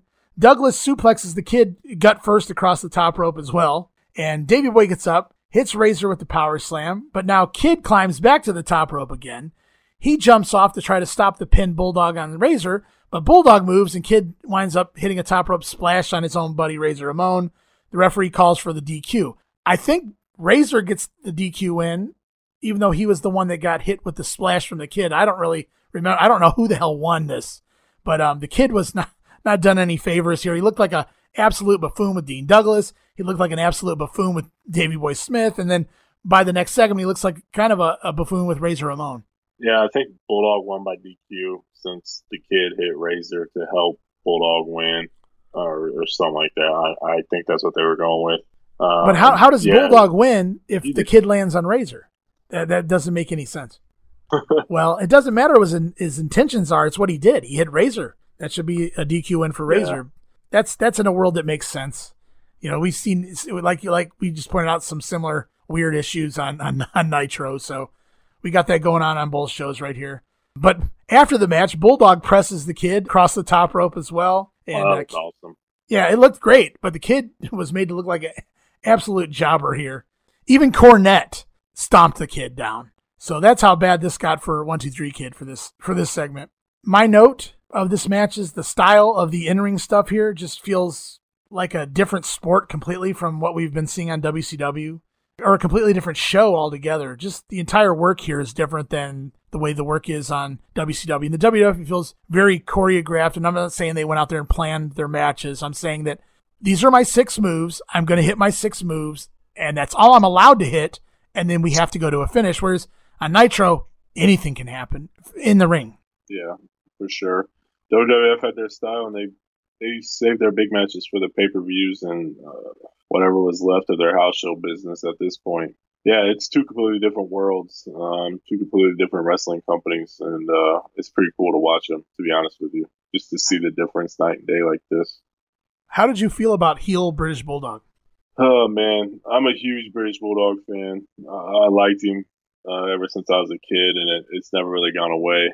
I think I've I've grown to appreciate heel Bulldog more than what I did when it first happened. Uh, to me, like when this first happened, I was like, man, come on, why'd you do this? And it never really worked for me. I never really believed him as a main eventer. And when he cut his hair, I think that took a lot of his personality away from him. Now, nothing's worse than like 1999 Bulldog with the pants and high socks looking ridiculous. But uh, I, I really, I, I'm starting to more and more enjoy this this run of the Bulldog. But initially, I didn't really care for it. Yeah, I was uh, when he turned heel. It was probably one of the least expected heel turn, and it was abrupt too. But uh, it was one of the least expected in the fact that he just didn't come off as a heel to me. I, he was perfectly fine as a heel, but he was never one of those heels that you hated. He never did anything dastardly, or he never cut a great heel promo to make you hate him or to make you like him as a heel. He was just kind of there, and he was on the bad guy's side, is the way he looked, and so that's why he just kind of fit in with the with the unit with Camp Cornette or whatever. It never did yeah. anything for me. I didn't like him as a heel. I didn't buy him as a heel. It was very bland, and the matches and that he had, really... they seemed to regress. Uh, it seemed like it was during this period where he started getting worse and worse in the ring, unless he was working Shawn or Bret or somebody who could bring out the best in him. He wasn't going to go out there and have good matches anymore without working a with a great opponent because his matches yeah. became pretty pretty bad, pretty damn standard fast. heel matches. Yeah, pretty pretty. Matches. The minute he realized he didn't have to do much in the ring, he didn't do much in the ring unless he was forced yeah, to. Because look at these upcoming matches on pay per view with Bigelow, and then the worst of all with Diesel. That atrocious, awful match. Even Cornette says probably the worst, you know, match you know he ever like managed or whatever. It's just it's pretty bad, pretty fast. None of that. He did. didn't really change up his style to either to match a heel. Like he, like right. you said, he did flip out of the armbar and then the big gorilla press. Like seeing those feats of strength is something you want to see from a good guy to get, get the pop. And uh, yeah, he never seem, changed from that. And yeah, that, they, and they seem to eliminate even some of those spots as he developed as a heel. They seem to take away some of those babyface spots from him. Those that press slam and the flip spot. It was like, okay, you can't do any of your face spots anymore, but you don't have any heel spots. So where are you? He didn't. He didn't reinvent himself. So it was very bland. His entire heel run was very, very bland, save for a few matches with uh, Shawn or Bret. I can't I tell you another. So. I can't tell you another person he had a good match with after that. I I can't think of one. This makes you wonder if he didn't want to do it because a lot of times if you get switched up, you're gonna you know put in the time and effort. All right, I'm a bad guy now. I got to change my move set. I'm gonna buy into this. I'm gonna sell like a million bucks, and I'm gonna get myself over. And it seems like he, his interest completely went downhill at this point. So this makes me wonder if he didn't really want to make this switch. So after the match, uh, Bulldog's gone. We go to commercial. We come back. It's uh, promo time. Vince McMahon in the ring with Razor Ramon and the One Two Three Kid. I guess they've been having their issues lately. Uh, Vince uh, says that the One Two Three Kid cost Razor the match today, and the kid kind of gets upset with Vince's comments. He says Razor cost him a match last week, which I thought was funny because Raw didn't air last week. But he says yeah. Razor cost him a match last week on Raw, which without going back, I'm assuming the way it sounded like maybe it was against Dean Douglas or I'm not really sure, but he's blaming Razor for costing him a match last week on Raw, and um, he's sick of being treated like a kid, and he says he wants Razor's respect, and therefore he challenges Razor Ramon to a match next week on Raw. He says he beat Razor once, he'll beat him again next week, and he'll get his respect from Razor after all. He's not a kid anymore. He doesn't need Razor's help and the kid leaves the ring. And Razor basically says, if you want it, you got it, and the match is made for next week. So pretty cool. I mean, they made that match before Nitro debuted, so they may not have known what was going to air on Nitro, but at least they're booking some decent matches at the start of this. I don't know if it's a coincidence or if Vince did this on purpose, but Razor and the kid next week on Raw. I thought the kid just sounded like a, a little bitch in this promo or, yeah. or this interview. He didn't. Right. He didn't sound any. He didn't sound confident at all. It just carried over from what he went through during the match. Mistake after mistake, and then he stuttered on his words. He said Raw last week when there was no Raw. And another point that I hated about this was Lawler. Every time there was a um, dead spot, a dead air, he would talk over the segment. Uh, yeah. I'm old school. I like I like when the segment is the segment, and I don't need any commentary on top of the segment. Well, you know what that do his job, and right. it, it, annoyed the shit out of me because well, it, you know that was post production, you know, because it wasn't live, and so I get that's that's what, fine, but I mean, it's the first couple times it's fine, but every time Razor stops talking, Lawler's talking.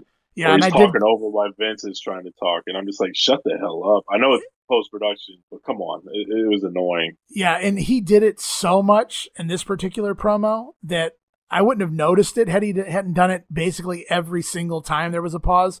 And that's why we got about midway through this promo, and I'm thinking this dude was told to speak every time there's dead air so that there's no dead air. And since it's, you know, been recorded, he knows how long he has to speak in between these these sound bites or, or whatever and create these sound bites, which is all he did. Created a bunch of sound bites that got, you know, interspliced in between the Razor and Kid promo. And, and you're right. I don't mind somebody saying a couple things, like Vince would comment, like certain things people said or what was happening on a Brother Love show or something. That's fine. But he was doing it so much, it was it was hindering the, the damn promo. It was taken away from the promo because he was like, yeah. it would be like if you're trying to hear a song and, and somebody's sawing something next to you. You know, it's like two things going on at once you can't enjoy or completely appreciate or understand what the hell's going on because some other somebody else is running interference. And yeah, it was just overkill. I agree. And it kind of took away some of the heat because he was doing jokes and everything else, and it's just like, yeah, stupid. So now we have our typical Raw squashes. We have a couple of those. We get the Smoking Gunns over the Brooklyn Brawler and Rad Radford, Louie Spicolli. Match goes about two minutes forty five seconds. They hit the sidewinder on Brawler to take it home. Heels got a little bit of heat here wasn't much of anything. My only other note in this entire match was during the Smoking Gunns entrance. Billy Gunn comes right up to the camera and it, it brought back bad memories from my youth here. It gave me Billy Gunn's night, uh, mustache used to give me nightmares. Like it just it creeped me the hell out. It looked like it just didn't belong there. And uh, he just it, it's like some people are afraid of clowns, and I think I was afraid of Billy Gunn's mustache. So I was so grateful when he got rid of that thing it's just a no brought back memories, uh, bad memories of you know being a teenager. I hear you, man. So we get a vignette here of Goldust, and uh, here he's standing in Hollywood Hills. He has a sparkling golden top hat on. Great look here. He's a long ways from being the natural. And just a quick fun story about the Goldust character. It's how I found out about the Observer.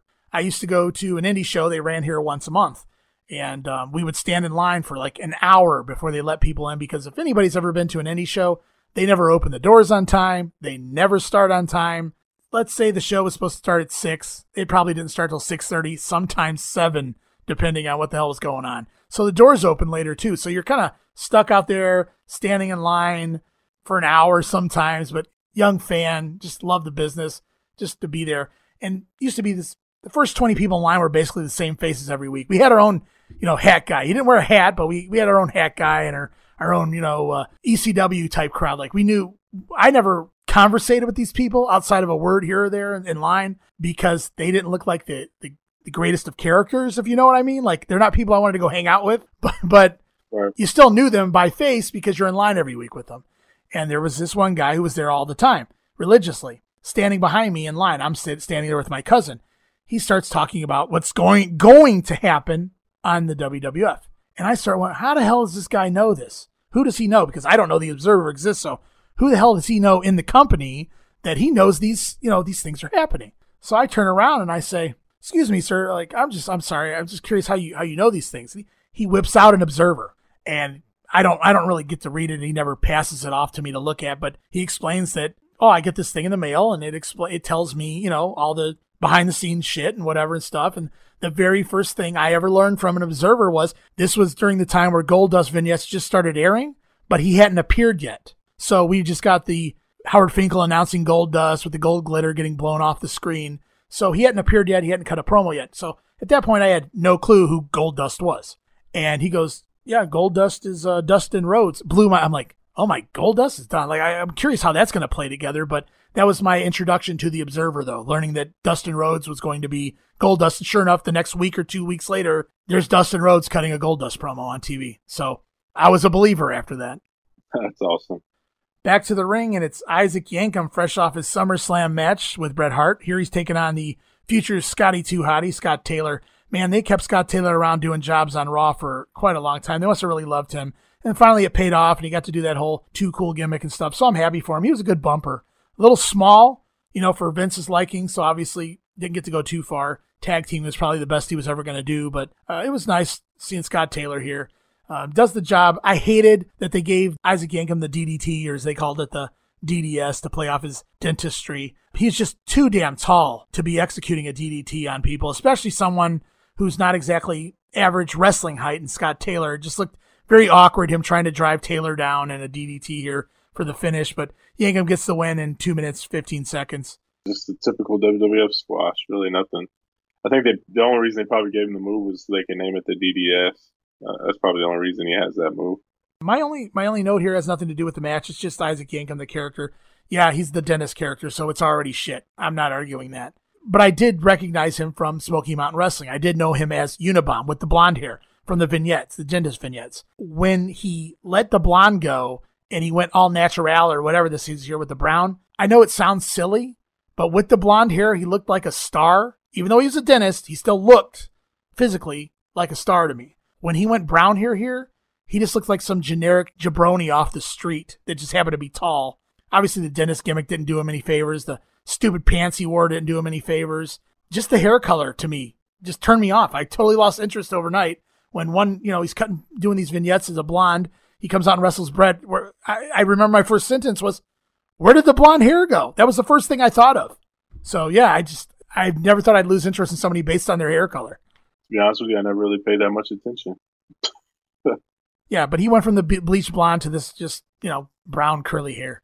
I don't know, probably just me. We get an in your house report. Nothing a really big deal here. Todd Pettengill's hosting the report. I, I, thought Todd did a great job hyping things, so he did a really good job here. It's the triple header in your house, the one where Diesel and Shawn are defending their singles titles against Yoko and Owens tag team titles. The winner wins whatever titles they beat the other guy for. The only thing they add here is Gorilla Monsoon, who's the interim president at this time, has basically added a stipulation that if anyone intentionally gets counted out or disqualified in this match, they automatically lose their title as well. So that's to keep Owen and Yoko from doing a cheap DQ or count out finish here. Of course, they find another way out of the match, but that's that's another story. We go backstage. It's Shawn Michaels coming out of his dressing room, headed to, to the ring for the main event. He cuts a quick promo, leaving the dressing room. He walks past a ladder in, in comical fashion. He kind of shies away from it, like he doesn't want to see it. I thought that was a nice touch to Shawn coming off the ladder match with Razor at SummerSlam. Yeah, it was pretty entertaining spot there. He, he, he wanted no part of that ladder. He was good with ladder matches, funny stuff. So we go to the ring for the big main event. It's Intercontinental Champion Shawn Michaels defending against Sid. This match had actually been pan- planned for SummerSlam, but uh, it was changed to the ladder match between Shawn and Razor. They had Gorilla change it when Gorilla took over from Jack Tunney, but the real reason is they changed it because they realized they needed something that night that could actually deliver.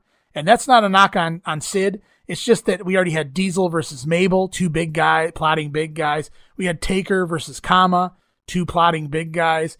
Uh, they needed something that was guaranteed to deliver wrestling wise. And that's basically why the match was changed from Sid and Shawn to Shawn and Razor in the ladder match.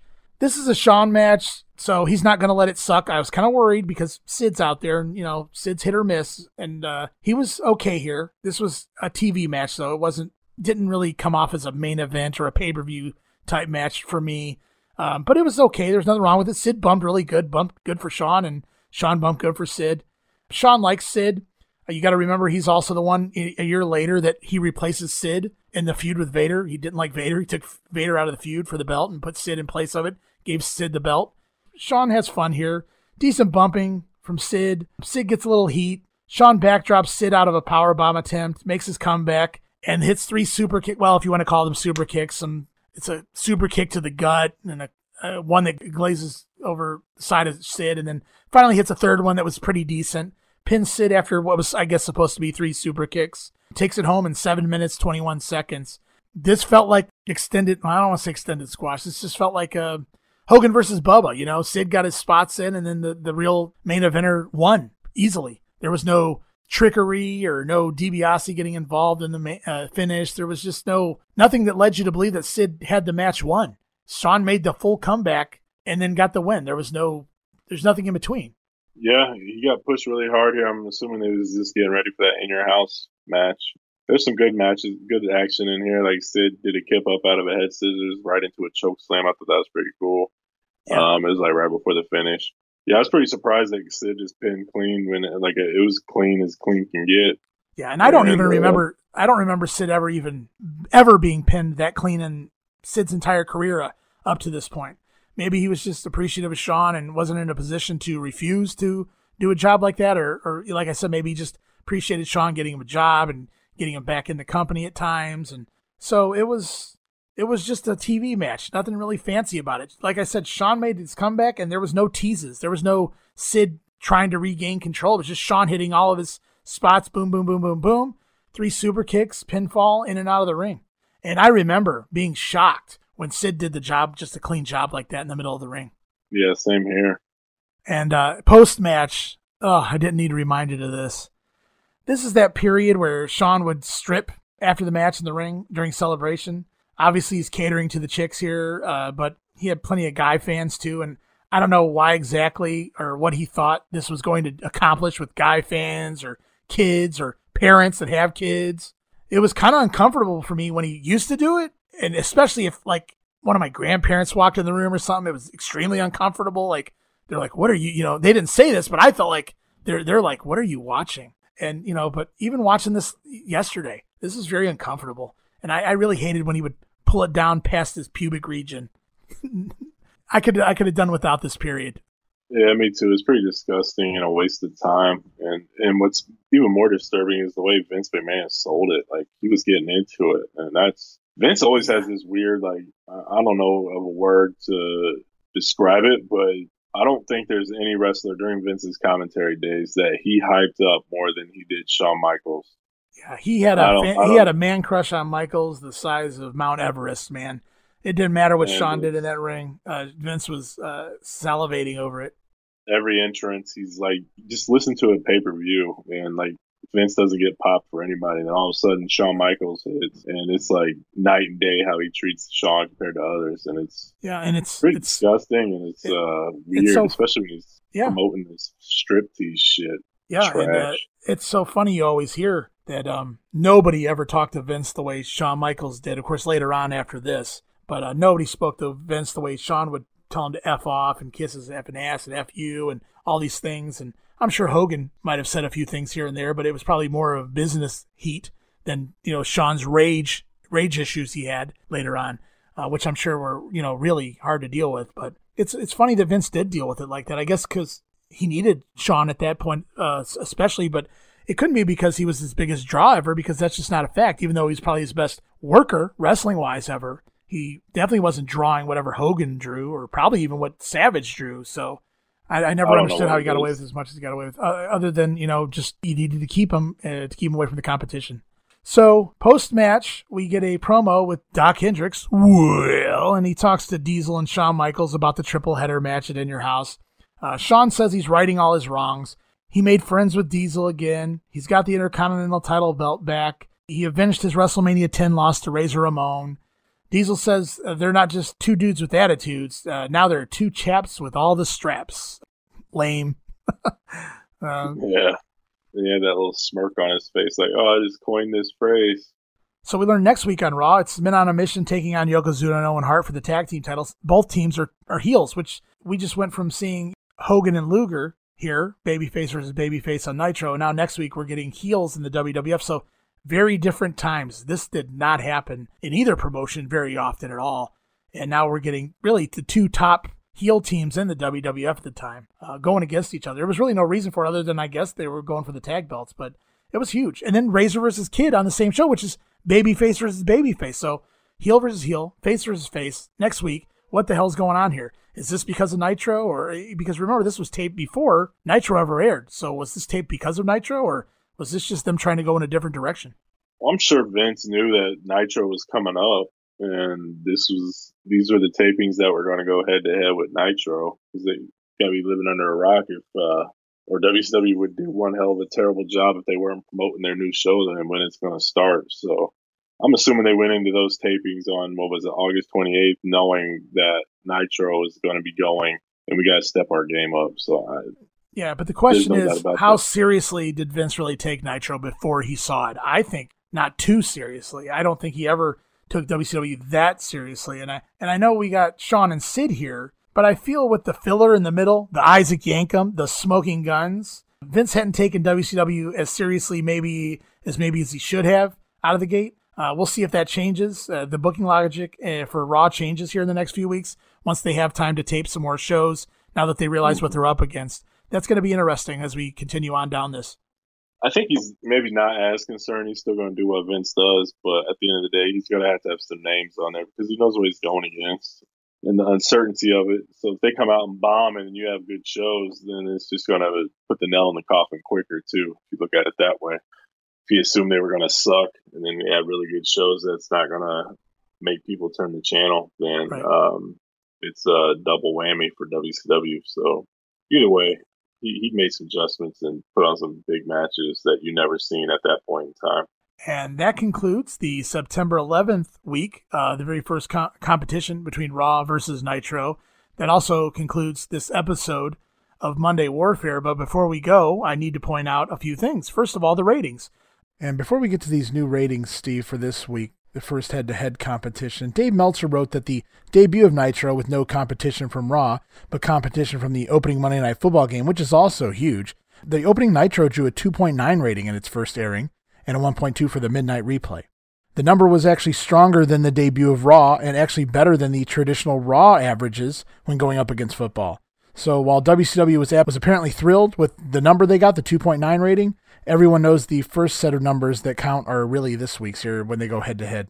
And the ratings here with the head to head, the very first head to head meeting between Raw and Nitro, WCW Nitro in the first head to head meeting draws a 2.5 rating, while Monday Night Raw does a 2.2. So Nitro beats Raw in their first Monday Night battle.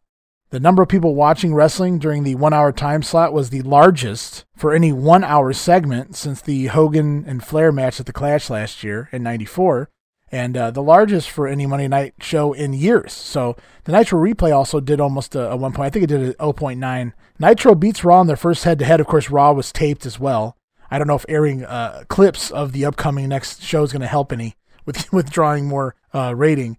But yeah, Nitro gets a win, and you look at the the total here: 2.5 rating to 2.2 rating. It looks like both companies have a fan base of their own, and you're you're looking at nearly uh, five million between the two, and uh, certainly probably something like a, a, seven share overall. So it's a pretty big deal for wrestling as a whole, but a bigger deal here for WCW Nitro, who smoked Raw in the ratings for the very first time. Vince couldn't have been happy. Oh, yeah, absolutely not, man. Uh, his baby was Raw, and for Nitro to take over and knock him out, you know, that first couple weeks is, uh, you can tell, you know, Vince is pissed, but yeah, it's pretty cool that there's actually 5 million viewers watching two separate wrestling programs on a Monday night. And this is beginning of football season as well. So to still have 5 million, it's pretty crazy to even think about in today's world. And so that's how the ratings went down for the first week of Raw versus Nitro. Now, let's talk about the segment of each show, the segment of the week for each show. Um, Steve, what are your segment of the week for each show? Uh, for Nitro, I think I'm gonna have to go with. I want to go with Hogan and Luger, but I'm gonna have to go with Sabu, even though the DQ switch kind of pissed me off. Sabu was just different than everything on any show, so right. um, I had to give him props. I'll, I'll go with Sabu for the sake right. of the show. And for Raw, man, Raw was boring compared to the Nitros. Yeah. Um, uh, I'm gonna go with Razor and Bulldog. Uh, I, I, like I like the whole Razor and British Bulldog uh, match, and then the aftermath with Kid and uh, Douglas and all those guys. I thought it was a good way to advance the, the feud and set up a match for the following week. So I'll go Razor and Bulldog and the Kid. I think for me, uh, Nitro wise, I know for me back then the Sabu segment was absolutely by far the best segment of the night for me.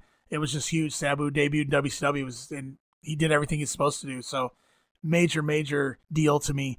I think looking back, I I should I feel obligated to say Hogan and Luger. It's foolish not to say that. I mean, Luger just come in. Everything tells you that that should be the match, but I'm only gonna pick Sabu. I, I was leaning. I, I have them both on my list here, and I wasn't sure which way I was gonna lean.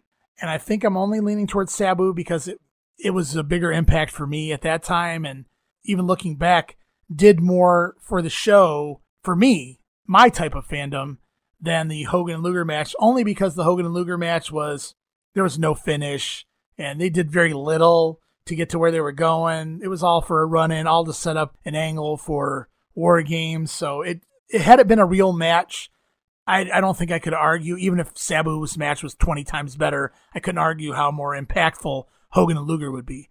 But since the match was just a backdrop to set up crap for a pay per view, I'm gonna I am gonna move back towards Sabu and say that yes, I'm sticking by that. 25 years later, still my favorite thing on the show was Sabu's debut.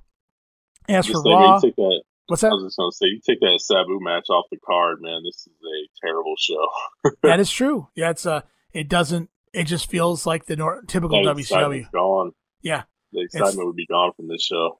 Yeah, it's all it's all one thing. It's the Sting Hogan Savage Luger show again. So yeah, those Liger versus Pillman, Sabu, those cruiserweights, and those those TV title uh, technical wrestler type guys, and, and the later the luchadors. Those things are what set Nitro really apart from Raw, and I enjoyed those segments usually the most. But um, as for Raw, my two here I was debating between were Shawn and Sid. Now because again, it was not a good match. It was okay for TV, but it was by no means a good match, even by Shawn Michaels standards. And then um, the Razor and Kid promo. Didn't really care for the Razor Bulldog match. Really cool to see them go at it. Uh, I felt like those were two different segments completely, so I didn't want to lump them in together anyway. I like the Razor and Kid promo, but I think I still have to lean towards Shawn and Sid. They put on a match. We got to finish. Uh, the title was on the line. It told the story. There was a backdrop and a reason for the match. Um, so Sid had put Shawn out.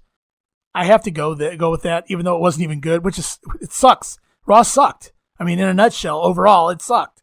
And so, but you have to pick something. So I have to go with the least crappiest piece of crap on the show, and that was the Sh- Shawn versus Sid match. You know, only because the Razor and Kid promo it was short, and I liked the idea of it, but there wasn't a whole lot to it. So yeah, definitely Shawn and Sid. So I'm gonna go Sabu for Nitro, Shawn and Sid for Raw, and then overall, uh, I don't think I really have to ask you, but which who won this week for you? I'll be damned the ratings. Who did you pick to win, Nitro or Raw? Nitro was a, a more entertaining show. Live is always gonna be better than taped, so they had the upper hand as as far as that goes. Even if it was taped, I, I'd prefer the Nitro show. Yeah, Sabu made the show kick off exciting. You close with Hogan and Luger. It doesn't get much bigger than that in any company. Not that Shawn and Sid was, you know, name wise was was any, much lower on the totem pole, but in Nitro's overall production just looked brighter and livelier and just better. I think that was like the first time that WCW had a better production than, than Vince McMahon. But, yeah, yeah. I think one thing that was cool too, like on the, the apron, the the banner, they put like Nitro on like a clear see-through thing, and they had lights going under the ring to make the ring kind of look pop. I don't think they did that very long, but I thought that looked really cool, where you can kind of see under the ring, and they had lights going. This made it feel like a Miami nightclub type deal. Uh, I know Bischoff was really into that sort of stuff. It just looked different, and like you said, man, the production was off the charts compared to WWF. WWF looked like it was stuck in the 80s, yeah. which I never thought I'd say about them compared to WCW. So your winner here, at least according to us, is Monday Nitro for the week of September 11th, and I want to thank everybody for joining us for our inaugural Monday Warfare podcast. And uh, we'll be back very soon with another episode where we'll tackle two more weeks of Raw, two more weeks of Nitro, and that seems to be, for the most part, what we're going to stick with, at least for now. So um, yeah, I just want to thank you, Steve, once again. I know we got a lot of things going on here with the grenade and, and other plans going on inside the WrestleCopia brand, but yeah, just thanks again for joining me, man, and being a part of this Nitro Nitro and Raw podcast as well. Yeah, man, you like to keep me up late, but I, I enjoy it. I love doing this. I love watching, rewatching these things, just telling stories and getting them out there. It's a blast. So I thank you for having me. Absolutely. And guys, go on and check out our Patreon too, patreon.com slash WrestleCopia, because we got a lot of great Power Hours. Power Hours is another podcast that we do where it's unfiltered. We speak our minds. We say what we want. There's no editing. A lot of different topics. We talk about everything from recent pay-per-view reviews to things Dave Meltzer said that we don't necessarily agree with. And we kind of pick apart and analyze and share our opinions and thoughts. Um, but yeah, it's just fun stuff. So go become a Patreon member. Go subscribe to our Patreon account and you'll get cool things like our Patreon only exclusive podcast, The Power Hour. But yeah, Steve, like I said, thank you for being here. I want to thank everybody, all our listeners that have already been following us over from the grenade and, and our new listeners who love the 90s and love the vs. Nitro Monday Night War era. Um, we'll be we'll continue to do this hopefully on the weekly. So stay tuned for more of Monday Warfare, the battles within.